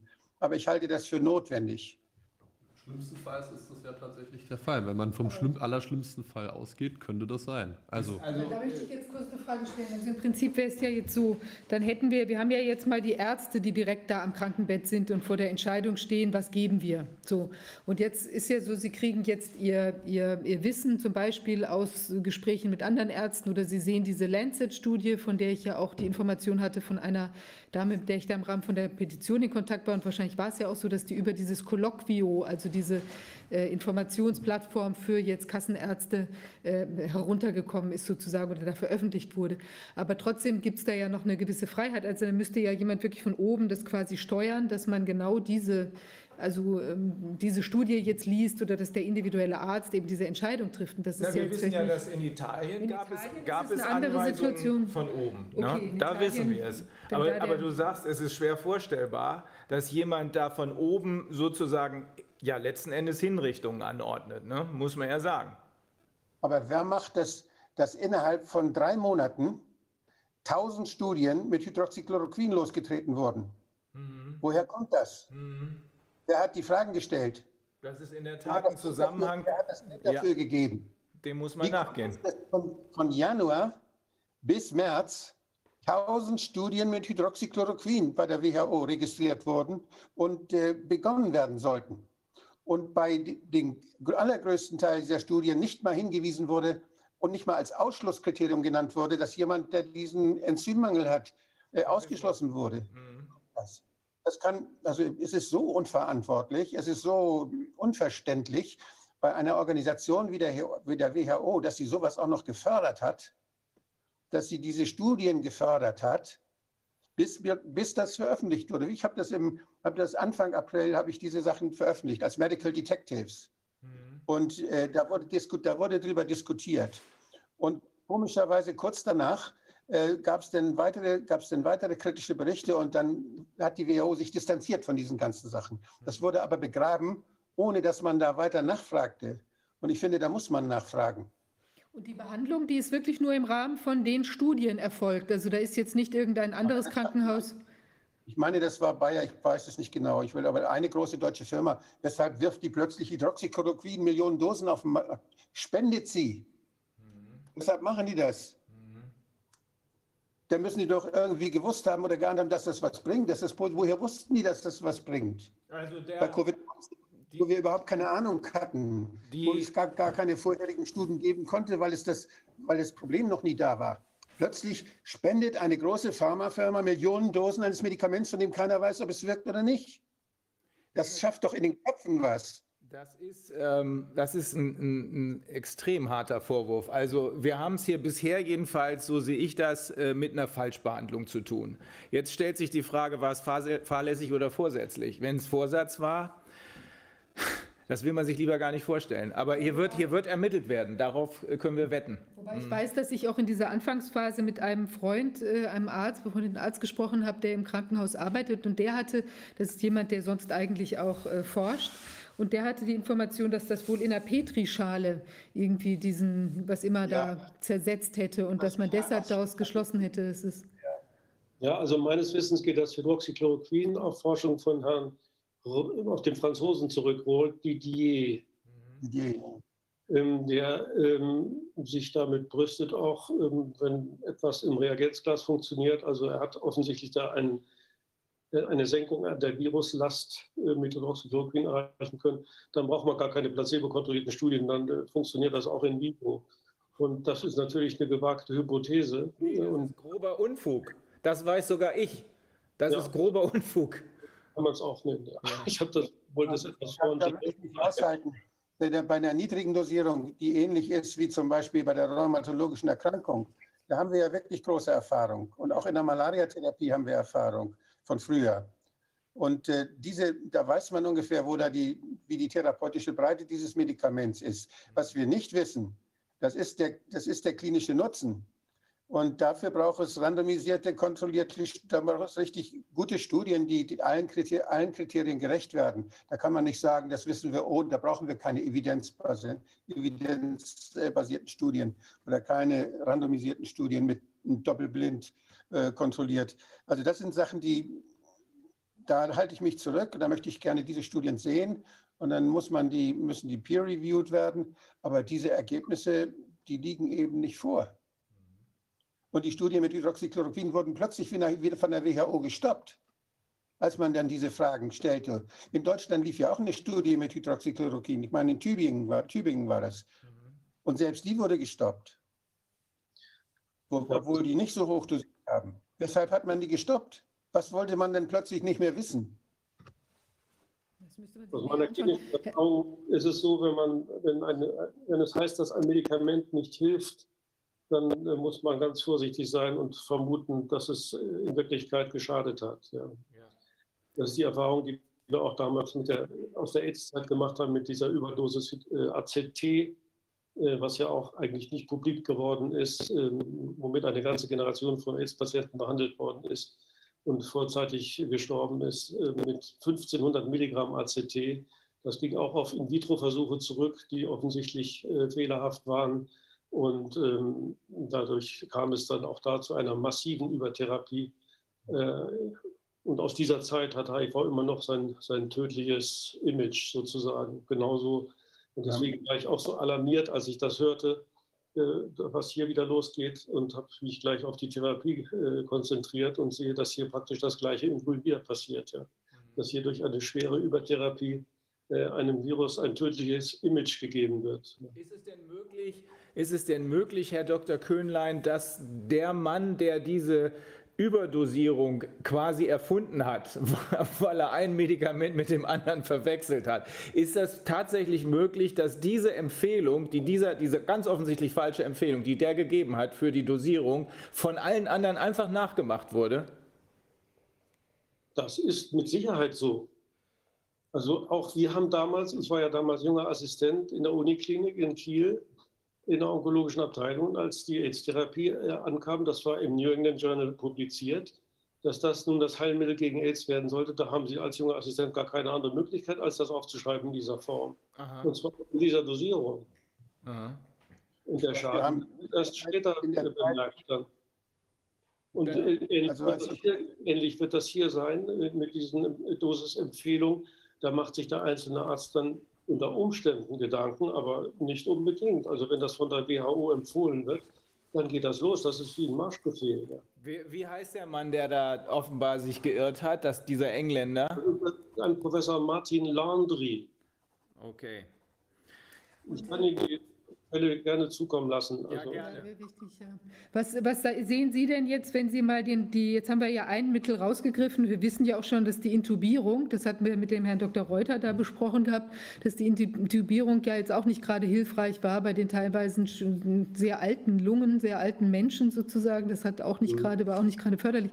Wie würden Sie denn sagen, dass die anderen Maßnahmen sich jetzt beißen würden mit dem, was man vielleicht jetzt auf so einer behutsamen Behandlungs ähm, Methode, wie man sie jetzt vielleicht adäquaterweise anwendet, äh, wie, wie die da in Konflikt stehen, die Sachen, die ansonsten noch im Raum standen. Das letzte habe ich nicht verstanden. Naja, es, wurde ja, es wurden ja zusätzlich, Sie sagten Interferon oder Cortison und also, was immer ja, da noch passiert ja, ist. Es sind jede Menge Medikamente noch in der Pipeline. Also ich bin erschüttert, wenn ich das sehe. Das sind alles immunsuppressive Medikamente. Und die Idee ist, dass Covid-19 eine Überreaktion des Immunsystems äh, verursacht, einen sogenannten Interleukinsturm, der mit äh, diesen massiven äh, Gegenmaßnahmen, mhm. eben mit diesen massiven Gegenmaßnahmen begegnet werden soll. Das sind Substanzen, die heißen wie zum Beispiel Tocilizumab. Das ist also auch ein Interleukin-Inhibitor, ja ein, ein, ein Medikament, was schwer immunsuppressiv ist, weil es eben die Immunantwort bremst.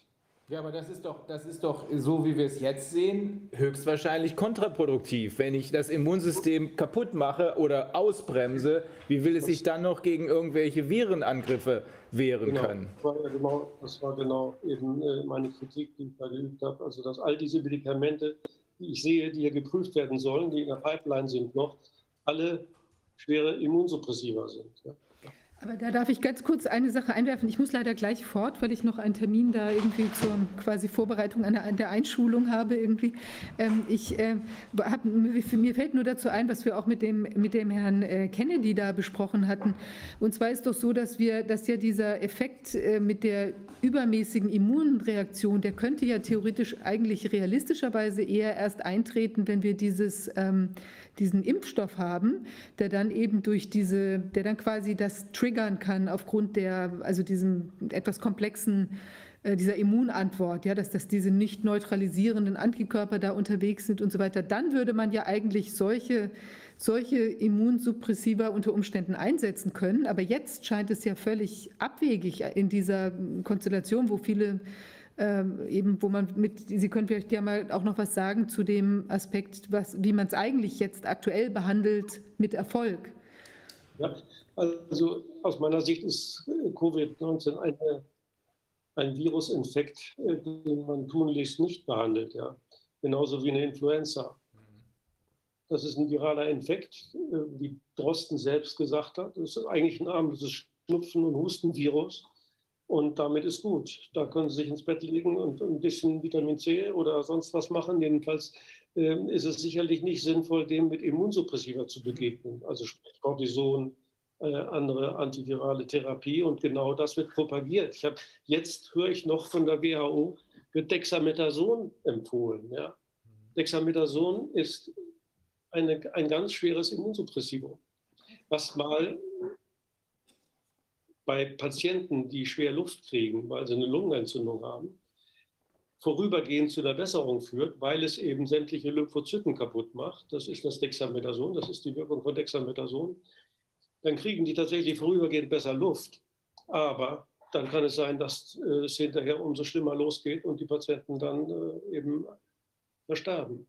Würden Sie Ihrer, Sicht sagen, dass jeder, auch äh, der hier in Deutschland mit Hydroxychloroquin behandelt wurde, worden ist und dann möglicherweise so einen berühmt-berüchtigten schweren Verlauf hatte und dann vielleicht auch irgendwelche Folgeschäden davon hat, dass das... Das, das ist durchaus möglich, jedenfalls. Ne? Okay. Also Chloroquin ist letztlich auch äh, wenn auch nicht so toxisch in der, in der niedrigen Dosis, übersteht man so einen Effekt mit Sicherheit, wenn man Hydroxychloroquin nimmt. Deswegen gab es ja auch Studien, die Hydroxychloroquin gehypt haben als, äh, als Medikament. Mhm. Wenn sie das niedrig dosieren, passiert da nicht viel.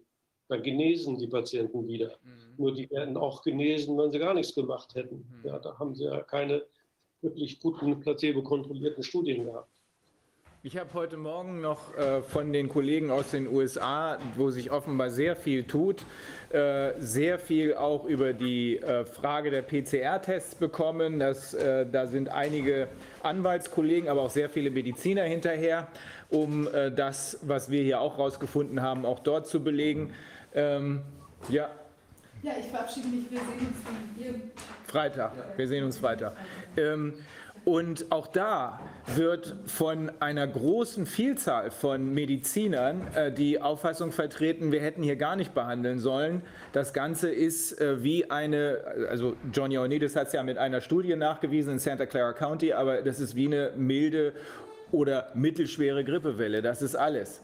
Ähm, wenn das so ist, dann ist ja alles, was hier geschehen ist, ohne jede Basis. Dann hat ja Dr. Mike Jeden vollkommen recht, äh, der ehemalige Pfizer-Vizepräsident und äh, langjährige, 16 Jahre lang äh, äh, war er, glaube ich, der Chief Science Officer. Dann hat er ja recht, wenn er sagt, dass hier alles, was hier passiert ist, auf einer komplett falschen Tatsachenbasis abgelaufen ist. Ja, also alle, alle Maßnahmen gegen Covid-19 waren im Grunde kontraproduktiv, kann man sagen. Ja, ja, ja immer noch produktiv gewesen wäre. Ich habe da noch eine andere Frage, gerade was die New Yorker Situation angeht. Also äh, der eine Arzt, der da mit seinem Video immer wieder gezeigt wurde äh, und der darauf hinweist, dass das, was er da sieht, irgendwie gar nichts mit den üblichen Lungenerkrankungen zu tun hat, sondern er äh, den Eindruck macht, als sei da jemand in 30.000 Fuß Höhe in einem äh, Flugzeug unterwegs gewesen, wo wir einen Druckabfall hatten. Der hat ja noch mehr erzählt. Ähm, andere haben das auch bestätigt, dass die Beatmung, die dann durchgeführt wurde, die Intubierung anstatt einer Maske, äh, dass das aus seiner Sicht äh, auch ein Fehler ist oder war. Äh, wissen Sie darüber mehr? Gibt es darüber mehr Erkenntnisse? Ist das tatsächlich so, dass diese Beatmung gerade bei, so wie wir jetzt ja wissen, überwiegend älteren Patienten gefährlich ist und dass man das anders hätte machen sollen? Naja, das ist im Grunde auch eine direkte Abwehrmaßnahme gegen Covid-19, eine indirekte. Insofern als äh, die vorzeitige Intubation ja im Grunde nur deswegen gemacht wurde, um äh, aus Selbstschutzgründen, um das Personal zu schützen, die Ärzte ja. zu schützen. Dass eine Intubation immer ungünstiger ist für den Patienten, ist eigentlich eine Binsenwahrheit. Das weiß auch jeder. Das ging tatsächlich hier nur um Selbstschutz. Deswegen hat man vorzeitig intubiert bei Covid-19-Patienten. Wäre der nicht Covid-19 markiert gewesen, hätte man es wahrscheinlich nicht gemacht. Dann hätten wir ihn mit Maske beatmet. Aber allein die Markierung durch Covid-19 hat dazu geführt, dass die Patienten vorzugsweise intubiert wurden. Und das wiederum soll zu einer erhöhten Sterblichkeit von durchschnittlich 50 Prozent geführt haben. Kann das wirklich sein? Entzieht sich meiner Kenntnis. Wie, wie ausgeprägt dieser Effekt ist, kann ich nicht beurteilen, weil ich ja nicht auf Intensivstationen arbeite. Mhm.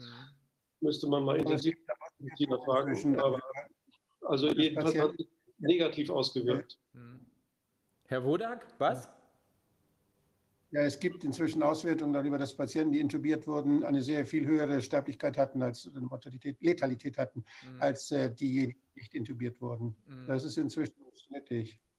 Und die Leute werden ja zum Teil auch sediert, dann bevor sie intubiert werden. Die werden medikamentös vorbehandelt. Und man weiß sowieso, dass wenn, acht, wenn über 80-Jährige, sehr alte Menschen auf der Intensivstation sind, dass es gefährlich ist. Und beatmet wird ja auf der Intensivstation. Die liegen ja nicht in irgendeinem Krankenzimmer, mhm. sondern die da, wo die Schwerkranken sind. Und das ist natürlich ein gewaltiger Stress erstmal. Dann kommt es, das heißt, dass da auch sehr häufig dann nosokomiale Infektionen viel, viel häufiger sind, weil da viel mehr Schläuche und vielmehr äh, auch invasiv dann in den Körper hineingetan wird und damit Kontaminationen, damit Infektionen auch in den Körper gelangen können. Das ist also viel, viel risikoreicher. Also jemand, der beatmet wird, der schon, der, der sehr alt ist, der überlebt eine Intensivstation äh, sehr, sehr selten. Mhm. Also wenn 80-Jährige beatmet werden müssen, dann haben sie eine sehr, sehr hohe Letalität dabei. Weil eben auch die Gefahr besteht, dass durch die Intubierung Krankenhauskeime, also diese nosokomialen Infektionen, in den Körper getragen werden. Die Elastizität der Lunge, die nimmt im Alter ab. Mhm. Und äh, es gibt dann eine physiologische Entwicklung, dass die, Lunge, die Lungenbläschen werden schlaff wie ein Luftballon, der zu oft aufgeblasen wurde. Ja. Das heißt, die Elastizität die geht weg. Ja. Und wenn ich mit, mit Druck beatme, dann entwickelt sich das ganz schnell, dann werden die Lungenbläschen überbläht dann kommt es auch dadurch auch zu, zu Belüftungsstörungen und dann zu, durch, auch zu Destruktionen richtig in der Lunge. Ja. Das heißt, ein, es gibt da bekannte physiologische Veränderungen bei alten Menschen durch die Beatmung. Und das ist ganz schwer, sie wieder von der Beatmung dann wegzukriegen, dass sie wieder richtig normal atmen können. Mhm. Mhm. Also haben wir hier möglicherweise als jedenfalls eine wichtige Erklärung für die lokal aufgetretene Übersterblichkeit, also New York und Bergamo, ähm, haben wir eine Falschbehandlung und zwar in gleich dreifacher Hinsicht. Überdosierung von, äh, aufgrund einer Verwechslung von zwei Medikamenten, eine Überdosierung mit Hydroxychloroquin, eine Behandlung von Patienten mit Hydroxychloroquin, die wegen ihres Favismus eigentlich ein Ausschlusskriterium haben und nicht damit behandelt werden dürften. Und dann haben wir noch diese Intubation, die, wie eben Dr. Köhnlein gesagt hat, das war mir völlig neu, die ja nicht dazu diente, den Patienten in erster Linie zu helfen, sondern die, ähm, die behandelnden Personen, das Personal zu schützen. Also drei große Quellen für eine Falschbehandlung, die tödlich sein kann. Man muss das auch positiv sehen, dass man in Deutschland, wir haben ja, unsere Intensivstationen standen ja leer. Ja. Waren ja für Covid-19-Patienten reserviert, die Betten. Ja. Und es wurden ja extra noch Betten aufgestellt für Covid-19, auch Beatmungsplätze geschaffen, mhm. sehr teure Beatmungsplätze. Und die wurden ja zum Glück nicht benutzt. Das heißt, die Ärzteschaft in Deutschland hat offenbar vernünftig gehandelt und hat diese Betten leer stehen lassen. Und es hat sich jetzt bei einer Auswertung auch ergeben, dass die äh, Staaten besonders niedrige äh, Sterblichkeit hatten, äh, die ambulant behandelt haben, mhm. die also nicht ins Krankenhaus eingewiesen haben. Das hat sich positiv ausgewirkt. Da gibt es inzwischen auch eine Auswertung. Mhm. Ja. Herr Dr. Köhnlein, Sie fahren morgen in Urlaub. Ja. und, äh, und können Sie da abschalten oder verfolgt Sie das? Ja, ich, ganz abschalten kann ich sicherlich nicht. Ne? Mhm. Mhm. Man ist ja leider immer am Handy. Ne? Ja, ja, ja, ja das, das, kennen, also, das, das, kennen wir alle. Ähm, gibt es. Ähm, aber wir, auch, wir, werden auf See sein, insofern kann man da doch ein bisschen abschalten. Ja. Ähm, gibt es noch was, was wir wissen sollten aus Ihrer Sicht, was wir als Juristen wissen sollten, um äh, Maßnahmen zu ergreifen? Ja, ich glaube, ich habe alles soweit durchgekriegt. Ich schicke gerne noch die Quellen einmal als Papier, da hat man so ein bisschen in der Hand. Ja, unbedingt. Und äh, naja, zur Frage der Testung und der herbeigetesteten zweiten Welle wollen wir ja hier nichts sagen. Das haben Sie wahrscheinlich schon öfter äh, besprochen, denke ich mal. Also äh, da können ein, paar ergänzende, können ein paar ergänzende Worte nicht schaden. Also inzwischen habe ich mir alles, was mir die Amerikaner zugeschickt haben und die Kanadier angesehen. Ähm, darunter sind äh, zwei oder drei Interviews mit dem Erfinder des PCR-Tests, Kerry Mullis der äh, letztes Jahr, kurz bevor die äh, Pandemie ausgerufen wurde, verstorben ist an einer Lungenentzündung. Mm, es gibt Leute, die darüber rätseln, ob das ein Zufall war, gerade in diesem Zusammenhang, aber ich würde da nicht so weit gehen, da auch schon wieder eine Verschwörung hinter zu vermuten. Jedenfalls, Carrie Mullis hat mehrfach in seinem Leben mit allergrößter Deutlichkeit darauf hingewiesen, dass dieser PCR-Test nicht für diagnostische Zwecke geeignet ist. Er, aber auch andere Kollegen haben gesagt, auch jetzt aktuell gesagt, dass eine, ein Positivtest überhaupt keine Bedeutung dafür hat, ob jemand krank ist oder nicht, äh, weil diese Tests eben nicht dafür da sind. Sie sind wissenschaftliche äh, Prüfinstrumente sozusagen, aber sie sind nicht dafür da, Infektionen oder Krankheiten zu diagnostizieren. Ähm, ja, ich habe mhm. ja, hab ja Carrie Mullis noch äh, ein paar Mal persönlich kennengelernt. Wir haben uns auf einigen Meetings getroffen ja. und da haben wir genau das Problem haben wir da besprochen. Das ist einfach nicht möglich, mit dem PCR-Test eine Krankheit äh, ursächlich mit einem positiven PCR-Test in Zusammenhang zu bringen. Ja. Ich habe ja den äh, neulich zitiert. Ich habe ja vorhin schon den zitiert, der uns den PCR-Test ja hier serviert hat, Herrn Drosten. Ja. Der eben 2014 noch äh, gesagt hat, wenn ein, wenn, dass es eben nur Moleküle nachweist. Und er hat ein, wenn ein solcher Erreger zum Beispiel bei einer Krankenschwester mal eben einen Tag lang über die Nasenschleimhaut huscht, ohne dass sie erkrankt, ne, dann ist das plötzlich ein, ein, ja, eine Infektion. Und der hat das selber lächerlich gemacht und hat selber gesagt, der PCR-Test sagt gar nichts aus.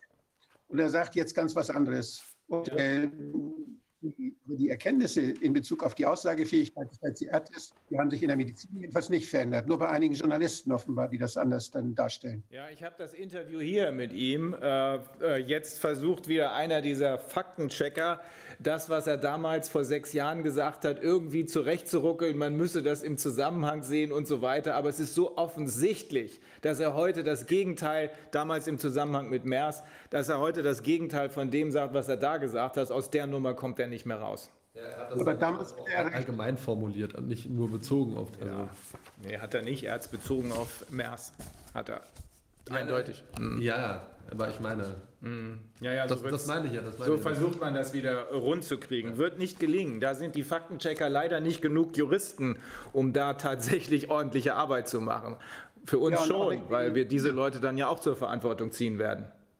Die sind ja auch nicht Mediziner, denn das sind alles Coronaviren, MERS, SARS, ja. verschiedene SARS-Typen, die wir seit 20 Jahren sich bei uns entwickeln. Corona ist nichts weiter als eine Unterart von SARS-Typen. Und wenn die jetzt diagnostiziert werden sollen mit PCA, dann gilt das, was vor 20 Jahren galt, immer noch. Ja. Da ist kein Unterschied.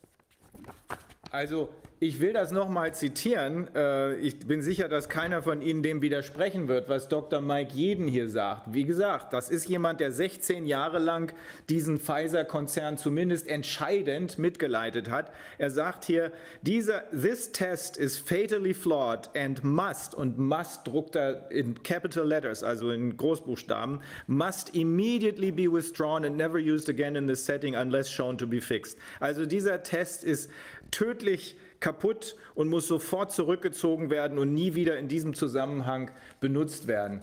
Also deutlicher kann man es eigentlich nicht mehr sagen. Und da frage ich mich schon, äh, oder ich frage Sie jetzt beide als Mediziner, kann das wirklich sein, dass jemand, der äh, mit PCR-Test sozusagen groß geworden ist, angeblich sogar eine Dissertation darüber geschrieben hat, das nicht weiß? Kann das wirklich sein? Nee, das kann, das kann nicht sein. Ich kann mir das nur so erklären, dass er dafür belohnt wird, wer sowas sagt, der gegen sein Wissen solche Dinge sagt, dass er da irgendeine Belohnung dafür kriegt. Ich kann mir das nicht anders vorstellen. Da muss es Anreize geben, die dazu diesem, zu dieser neuen Darstellung geführt haben. Diese Anreize kennen wir nicht, aber neue Erkenntnisse liegen da nicht vor. Also wir haben hier drei Personen, die maßgeblich dafür verantwortlich sind, dass die Pandemie, so wie es dann geschehen ist, ausgerufen wurde. Wir haben Herrn Drosten von der Charité, wir haben Herrn Wieler, den Tierarzt vom RKI und wir haben Herrn Tedros, der kein Arzt ist, sondern nur Doktor der Philosophie. Zumindest zwei von den beiden, nämlich Drosten wie auch Herr Tedros, sind umstritten. Ähm, die, äh, der Drosten-Test, so wie er jetzt äh, bezeichnet wird, auch weltweit bezeichnet wird, ist offensichtlich ohne jede medizinische Basis und er widerspricht ausdrücklich dem, was der, ähm, was der Carrie Mullis, immerhin der Erfinder dieses Tests, der dafür einen Nobelpreis für Chemie gekriegt hat, was der wiederholt gesagt hat. Tedros wiederum, äh, dessen Biografie ist gesäubert worden, dennoch können wir immer noch im Internet finden, dass er in Zusammenhang gebracht wird mit Genozid Genozid und mit der Zusammenarbeit mit brutalen Milizen. Da muss man sich schon fragen, wie können diese drei Leute, zwei umstrittene Leute und jemand als Tierarzt, wie können die dafür sorgen, dass hier diese Pandemie ausgerufen wird und dass dann die entsprechenden Maßnahmen ergriffen werden? Wenn, Sie sind ja nicht die einzigen beiden, wenn doch eine ganze Tonne an Medizinern inzwischen, und zwar weltweit immer lauter werdend, äh, sagen, das geht nicht, das ist anders, ihr, ihr, ihr verwechselt hier was. Und wie wir eben gehört haben von Dr. Köhnlein ist hier ja sogar wirklich gravierend was verwechselt worden, wenn ich nur an, die, äh, an das Verwechseln des, des Medikaments und dann die daraus folgende Überdosierung denke. Also Ganz offen gesagt, ich kann mir nicht vorstellen, dass das, was Herr Drosten hier abgezogen hat mit seinem PCR-Test, ein Versehen ist. Jemand, der offenbar oder angeblich darüber eine Dissertation geschrieben hat. Das, also aus meiner Sicht ist das das, was man, äh, wenn man ganz, ganz, ganz gutwillig sein will, einen groben Behandlungsfehler nennt. Einen groben Behandlungsfehler. Äh, aber äh, für mich ist nicht vorstellbar, dass das ein Versehen gewesen ist. Oder sind Sie da anderer Auffassung? Naja, ich weiß es nicht. Also der PCR-Test hat sich ja relativ breit gemacht in der Medizin. Mhm trotz dieser ähm, Kritik von dem Erfinder von Carrie Mullis. Das ist einfach auch ein, eine Geschäftsschiene, auf der dieser PCR-Test läuft natürlich. Er wird bei vielen anderen äh, Mikrobensuchen eingesetzt. Ich erinnere mich noch an meinen Zahnarzt, der bei mir bei meiner Parodontitis äh, einen Multiplex-PCR-Test, was weiß ich, auf was für Mikroben machen wollte. Sage ich, du, also mit PCR brauchst du bei mir im Mund nichts zu suchen. Das interessiert mich nicht. Sondern mach das lieber sauber. Mhm. Ähm, äh, aber das äh, hat ein, äh, ich war auf einem internistischen Kongress vor vielen Jahren, in dem dieser PCR-Test eben von einem ganz begeisterten Mikrobiologen äh, hervorgehoben wird. Jetzt hätte man endlich ein Instrument, mit dem man also Mikroben ähm, erfassen kann und äh, diagnostizieren kann. Und da hat dann auch einer gesagt, ja, ob das nicht ein Problem sei mit dem PCR-Test, dass der nicht viel zu sensitiv sei und dass nun der Nachweis einer Chlamydie am Muttermund noch keine äh, Adnexitis macht. Ja? Also das haben wir ja auch in der Gynäkologie zum Beispiel, werden solche Abstriche gemacht und bei positivem Ausfall wird gleich antibiotisch behandelt, obwohl die Patienten asymptomatisch sind. Also der hat schon ähm, einen erheblichen Einbruch äh, erhalten in die Medizin mittlerweile, dieser PCR-Test. Nur. Kann sein, dass sich so ein junger Herr Drosten, der ist ja auch noch nicht so alt, äh, auf, darauf verlässt einfach. Ja. Tja, also äh, wenn ich zu einem Thema promoviere, mein Thema war damals äh, die Behandlung von Patienten, die nicht mehr in der Lage sind, eigene Entscheidungen zu treffen. Das war der Anfang der Patientenverfügung und dann des der, äh, das war eine rechtsvergleichende Arbeit, die habe ich in den USA geschrieben, die, ähm, der Anfang der äh, Vollmacht in Gesundheitsangelegenheiten. Wenn ich dazu promoviere, dann äh, kann jeder, der diese, äh, der diese Qualifikation sieht, darauf vertrauen, dass ich weiß, wovon ich spreche. Also das ist was anderes, als wenn ich nur mal kurz dazu irgendwas mir ausdenke bzw. nachlese, um in einer Talkshow was zu erzählen. Deswegen frage ich mich, also für mich ist es nicht vorstellbar, bei lebensnah Betrachtung nicht vorstellbar, dass hier ein Versehen begangen wurde, als gesagt wurde von ihm, äh, damit kann man eine Infektion nachweisen. Und zwar insbesondere deshalb nicht, weil ja dieser Aufsatz äh, oder dieses Interview vor sechs Jahren rausgekommen ist, wo er das glatte Gegenteil gesagt hat. Ne? Aber ist egal, das wird sich im Rahmen einer, einer gerichtlichen Aufarbeitung aufklären. Ja. Ich kann mir das eigentlich auch nicht vorstellen, nee, dass er das nicht wüsste kann auch mal passieren. Also. Naja, also wenn hier, wenn hier ein Experte nach dem nächsten auftaucht und ein Experte, äh, das waren ja Immunologen, das war der, dieser Mikrobiologe, wenn hier ein Experte nach dem nächsten auftaucht, jetzt auch in den USA ein Experte nach dem nächsten auftaucht und dann beharre ich darauf, dass es zweifelsfrei, so hat er ja zum Schluss gesagt, möglich ist, damit eine Infektion nachzuweisen, dann kommt er aus der Nummer nur noch raus, indem er sagt, ah, ich meinte eine andere Form von Infektion, ich meinte die Cold Infection, aber nicht die Hot Infection. Nur wenn er das gemeint hat, hat, dann hätte er niemals Empfehlungen dahingehend abgeben dürfen, dass hier ein Lockdown und ähnliches äh, beschlossen wird. Wir haben ja erklären müssen, warum subklinische, subklinische Infektionen äh, in irgendeiner Art und Weise relevant sind. Man, ja. ja. kann man damit nachweisen, aber welche Relevanz hat das von Infektionsgeschehen? Gar ja. keine. Also wir haben ja bestimmte Definitionen von Infektionen und von, äh, von Leuten, die jetzt ansteckungsfähig sind. Und wir haben ja diese ganzen Kriterien sind ja mal ausführlich definiert worden, als das Infektionsschutzgesetz reformiert wurde. Und wir haben die Diskussion auch beim Bundesseuchengesetz früher schon gehabt. Also es gibt schon äh, Definitionen von Infektion. Und nur, dass man mit, der PC, mit dem PCR Moleküle nachweist, das war noch nie eine Infektion. Eine Infektion war immer etwas, wo man beim Patienten irgendwas feststellen konnte. Und das heißt, wo irgendwie, auch wenn es nur eine kleine Symptomatik ist und die Ansteckungsfähigkeit äh, die ist auch definiert und zwar unterschiedlich für die einzelnen Krankheiten. Mhm. Bei einer Atemwegserkrankung, wo es um Viren geht, die in unseren Zellen sich vermehren und die dann freigesetzt werden in großen Mengen, wenn diese Zellen zerstört sind, wenn die kaputt gehen bei der Entzündung, äh, da ist die Infektiosität ganz klar erst dann gegeben, wenn groß genügend, es ist ja eine Frage der Quantität auch der Viren, die freigesetzt werden, wenn in unseren Zellen diese Viren sich vermehren können und dann eine größere Menge freigegeben wird. Wenn da einzelne, wie, wie Drosten das sagt, wenn da ein, ein, mal ein paar Tage lang ein Virus über die Nasenschleimhaut huscht, wie er das nennt, dann ist das keine Infektion. Und das hat er doch selber wunderbar 2014 erkannt und, und auch der Öffentlichkeit kundgetan. Das gilt aber immer noch. Ja. ja, ja. Es gibt da keinen neuen medizinischen Stand, keinen neuen Stand der Technik. Ja, ja, gut. Ja, dann, äh, wenn, ich glaube, also das war für uns als Juristen, für den Kollegen Hoffmann und mich, Dr. Hoffmann und mich, war das extrem aufschlussreich und extrem hilfreich. Das wird auch für Staatsanwaltschaften sehr aufschlussreich und hilfreich sein. Ähm, wir werden immer wieder gefragt, oh, passt bloß auf, wenn ihr ein Video macht, dass es nicht gelöscht wird. Nee, das passiert nicht, weil diese Videos hier, die werden nicht auf YouTube oder sonst wo äh, veranstaltet, sondern da haben wir schon sichere Plätze. Ja, äh, Herr Dr. Köhnlein, wenn wir jetzt soweit auch aus Ihrer Sicht alles Relevante äh, angesprochen haben, dann äh, würde uns, glaube ich, nur noch bleiben, Ihnen schönen Urlaub zu wünschen. Genau, und vielen Dank, dass Sie uns das was erzählt haben, was Sie erzählt haben. Ja, vielen Dank.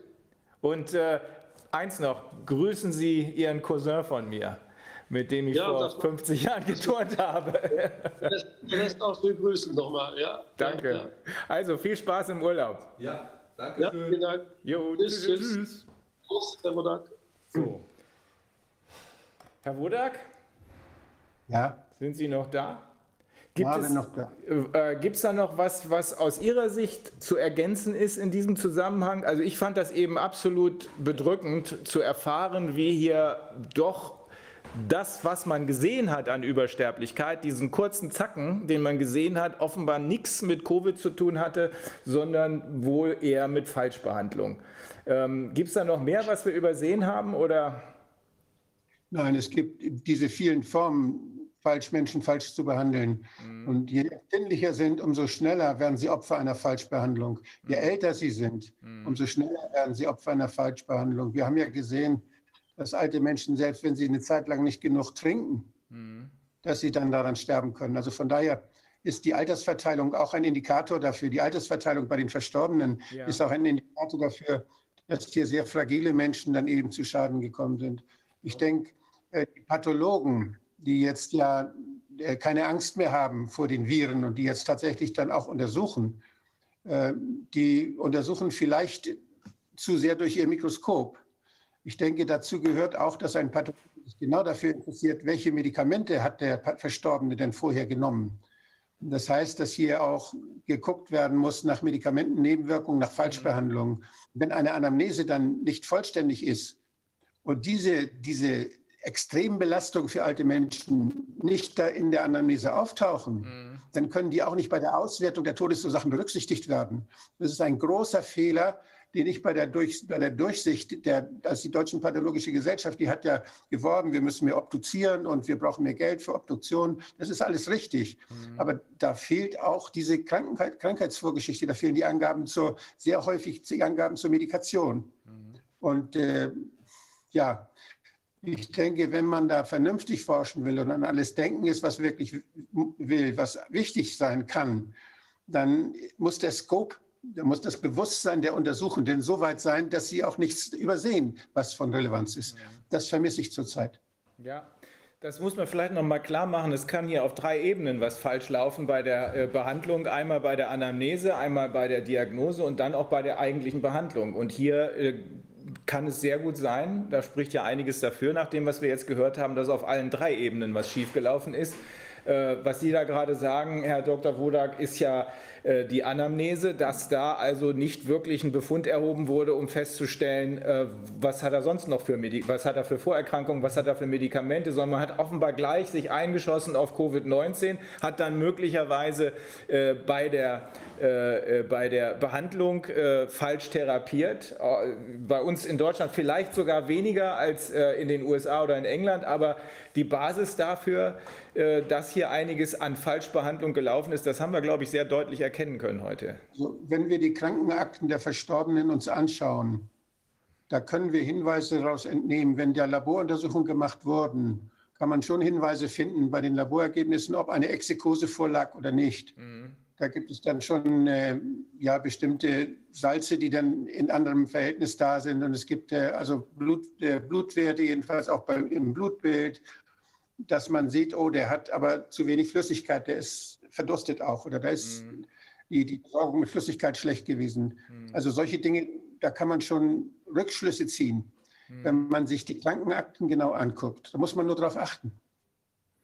Ich könnte mir auch vorstellen, dass sogar noch im vierten Bereich, nämlich bei der Aufklärung, äh, ich kann ja, ich darf als, als, als Arzt ja nur dann einen Patienten behandeln, wenn er in die Behandlung einwilligt und das wiederum ist nur wirksam, diese Einwilligung, wenn er vorher aufgeklärt wurde. Ich kann mir vorstellen, dass insbesondere im Bereich der Anwendung von Hydroxychloroquin Vielleicht nicht hier in diesem Maße, weil hier offenbar mehr Vorsicht äh, gewaltet hat, aber auf jeden Fall in England oder in den USA schwere Fehler gemacht worden sind. Denn hätte man den Leuten gesagt, stellen Sie sich mal vor, man würde einem Arzt erklären, einer, der wirklich Ahnung hat, man würde einem Arzt erklären, so, wir fangen jetzt mit dieser Dosis von Hydroxychloroquin an. Äh, es, es könnte ja mal einer darunter sein, der was davon versteht. Äh, der würde ja schreiend weglaufen, wenn er hören würde, dass das mit dieser Dosis versucht werden soll. Aber offenbar hat es niemanden gegeben, der diese ursprüngliche Idee dieses äh, Professor Dr. Martin Laundry jemals hinterfragt hat, sondern es hört sich glatt so an, als hätte jeder den, den Kram, den er sich da aus Versehen einfallen lassen hat, mitgemacht. Bin ich eigentlich noch drin oder?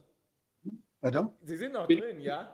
Bin ich noch drin, okay. Ja, ja äh, da, zu, der, zu der Frage noch mal kurz. Eigentlich hätte man sich ein bisschen wundern müssen, weil das Protokoll dann vorsieht, dass der Patient am ersten Tag zwölf Tabletten schlucken soll. Ja. Und dieses Quensyl wird mit 200 Milligramm verabreicht eigentlich. Ja. Und zwölf Tabletten an einem Tag, das ist schon ein bisschen merkwürdig, sage ich mal. Ja. Aber Malaria-Prophylaxe reicht das für zwölf Wochen aus. Ja. ja.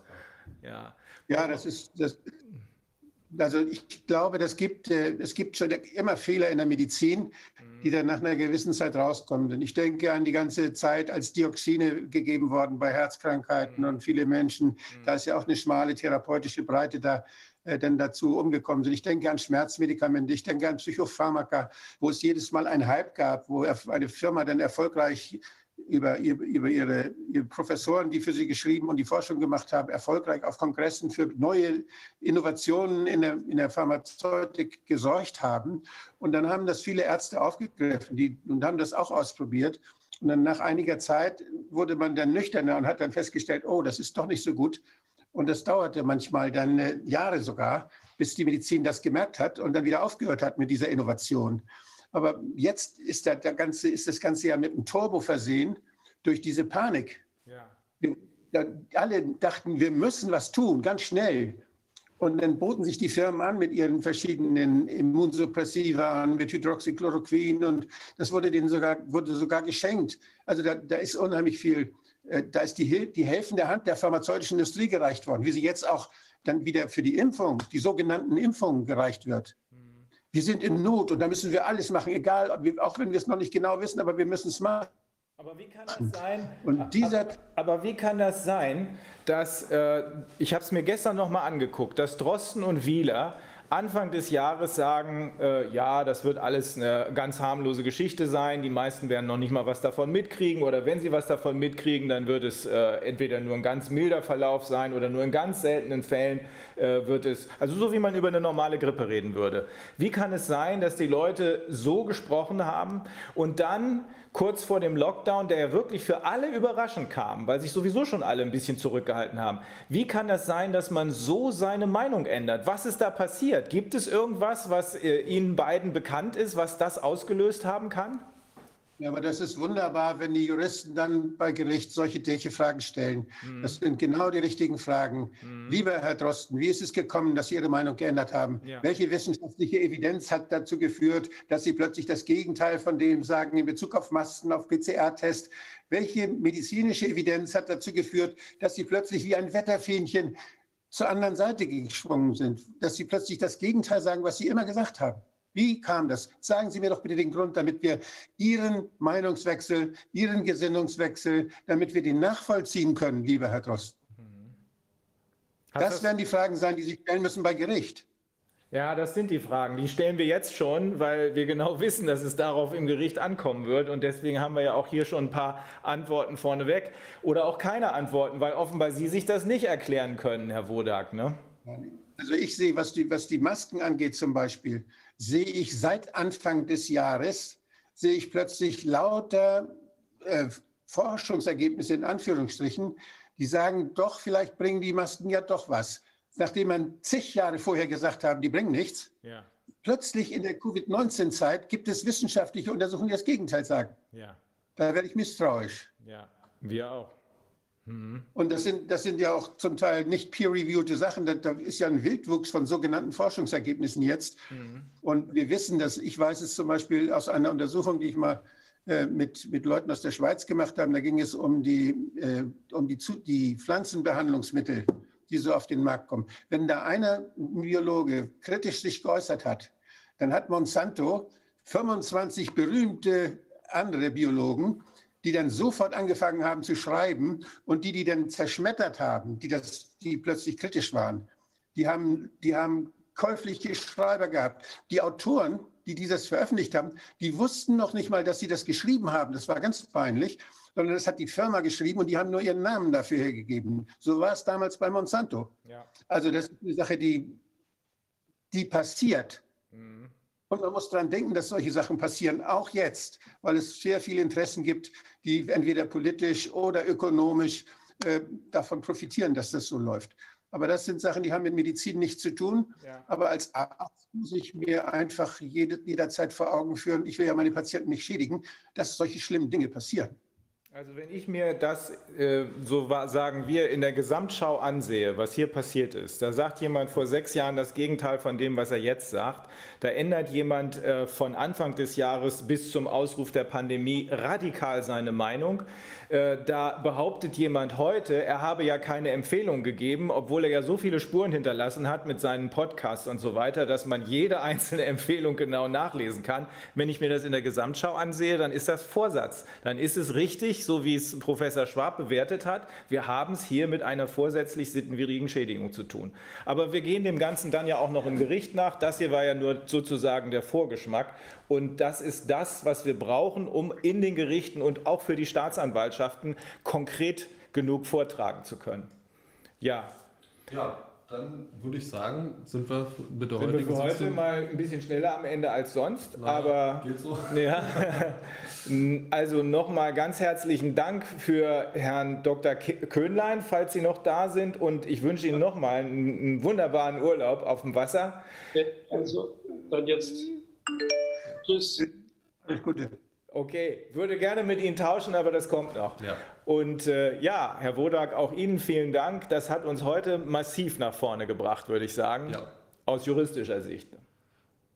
Dann würde ich äh, in Ermangelung einer Viviane Fischer heute das Endwort, wie immer, vielen Dank fürs Zuschauen, vielen Dank für alle Spenden, Kommentare bisher. Wir freuen uns natürlich auch, der, äh, die Stiftung Corona-Ausschuss kann, freut sich immer über Spenden. Äh, OV Media, die das Ganze hier produzieren und aufnehmen, die freuen sich auch über eine Spende. Und Justus, das wollte ich noch sagen.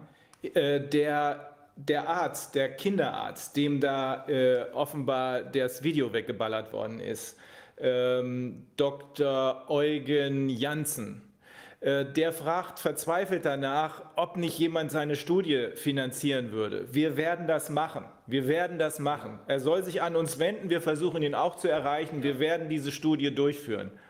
Das ist es gibt wichtig. auch Kinderärzte in Lübeck, die eine Studie machen wollen. Man kann sich da zusammentun. Ja, finde, gute Idee. Es sollen sich Kinderärzte zusammenfinden und die sollen eine Studie sauber konzipieren, ein sauberes Design machen, mhm. dass auch, dass dann auch man auch vorgestellt wird und wo man sich darauf einigt und dann soll man das auch finanzieren. Und ich, äh, das wäre beschämend, wenn das zum Beispiel nicht von der, vom öffentlichen, äh, aus dem öffentlichen Bereich, vom Forschungsministerium mitfinanziert wird. Das wäre sehr beschämend. Das würde ein ganz schlechtes Licht werfen auf die Bundesregierung. Ja, vor allem auf die Gleichgültigkeit gegenüber den hier ganz konkret vorgetragenen gesundheitsgefährdenden Bedenken eines, äh, eines, eines Arztes, der offenbar auch über die Erfahrung verfügt, das sagen zu können, was er sagt. Im Übrigen deckt sich das mit dem, was wir sonst gehört haben. Es sind viele, die sich nicht trauten, das zu sagen. Der hat sich, das ist ein Arzt, der sich das getraut hat und es werden immer mehr. Ja, gut so.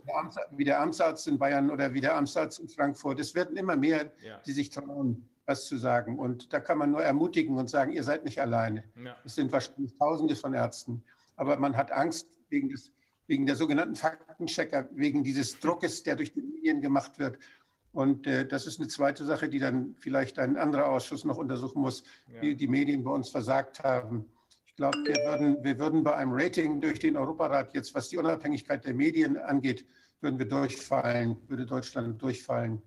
Und äh, das ist schon ganz schön traurig. Wir haben uns immer als Vorbild gesehen und haben geschimpft auf Länder, die denn äh, noch nicht reif waren, Mitglied der EU zu werden weil die Medien dort nicht äh, frei waren und weil die Regierung Einfluss auf die Medien genommen hat oder die Wirtschaft, Berlusconi, Italien und was hat man da geredet?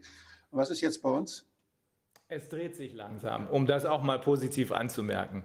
Okay, aber dann sind wir für heute durch. Ja. Nochmal. Noch, ja, nochmal vielen Dank. Vielen Dank an Sie beide. Und, an alle äh, Zuschauer und wir sehen uns am Freitag wieder. Am Freitag, am Freitag haben wir die nächste ja. Sitzung. Alles Wie klar. Viviane sagen würde, wir haben sehr spannende Gäste. haben wir wirklich. Ja. Okay. Also, bis dann. Tschüss. Tschüss. Tschüss.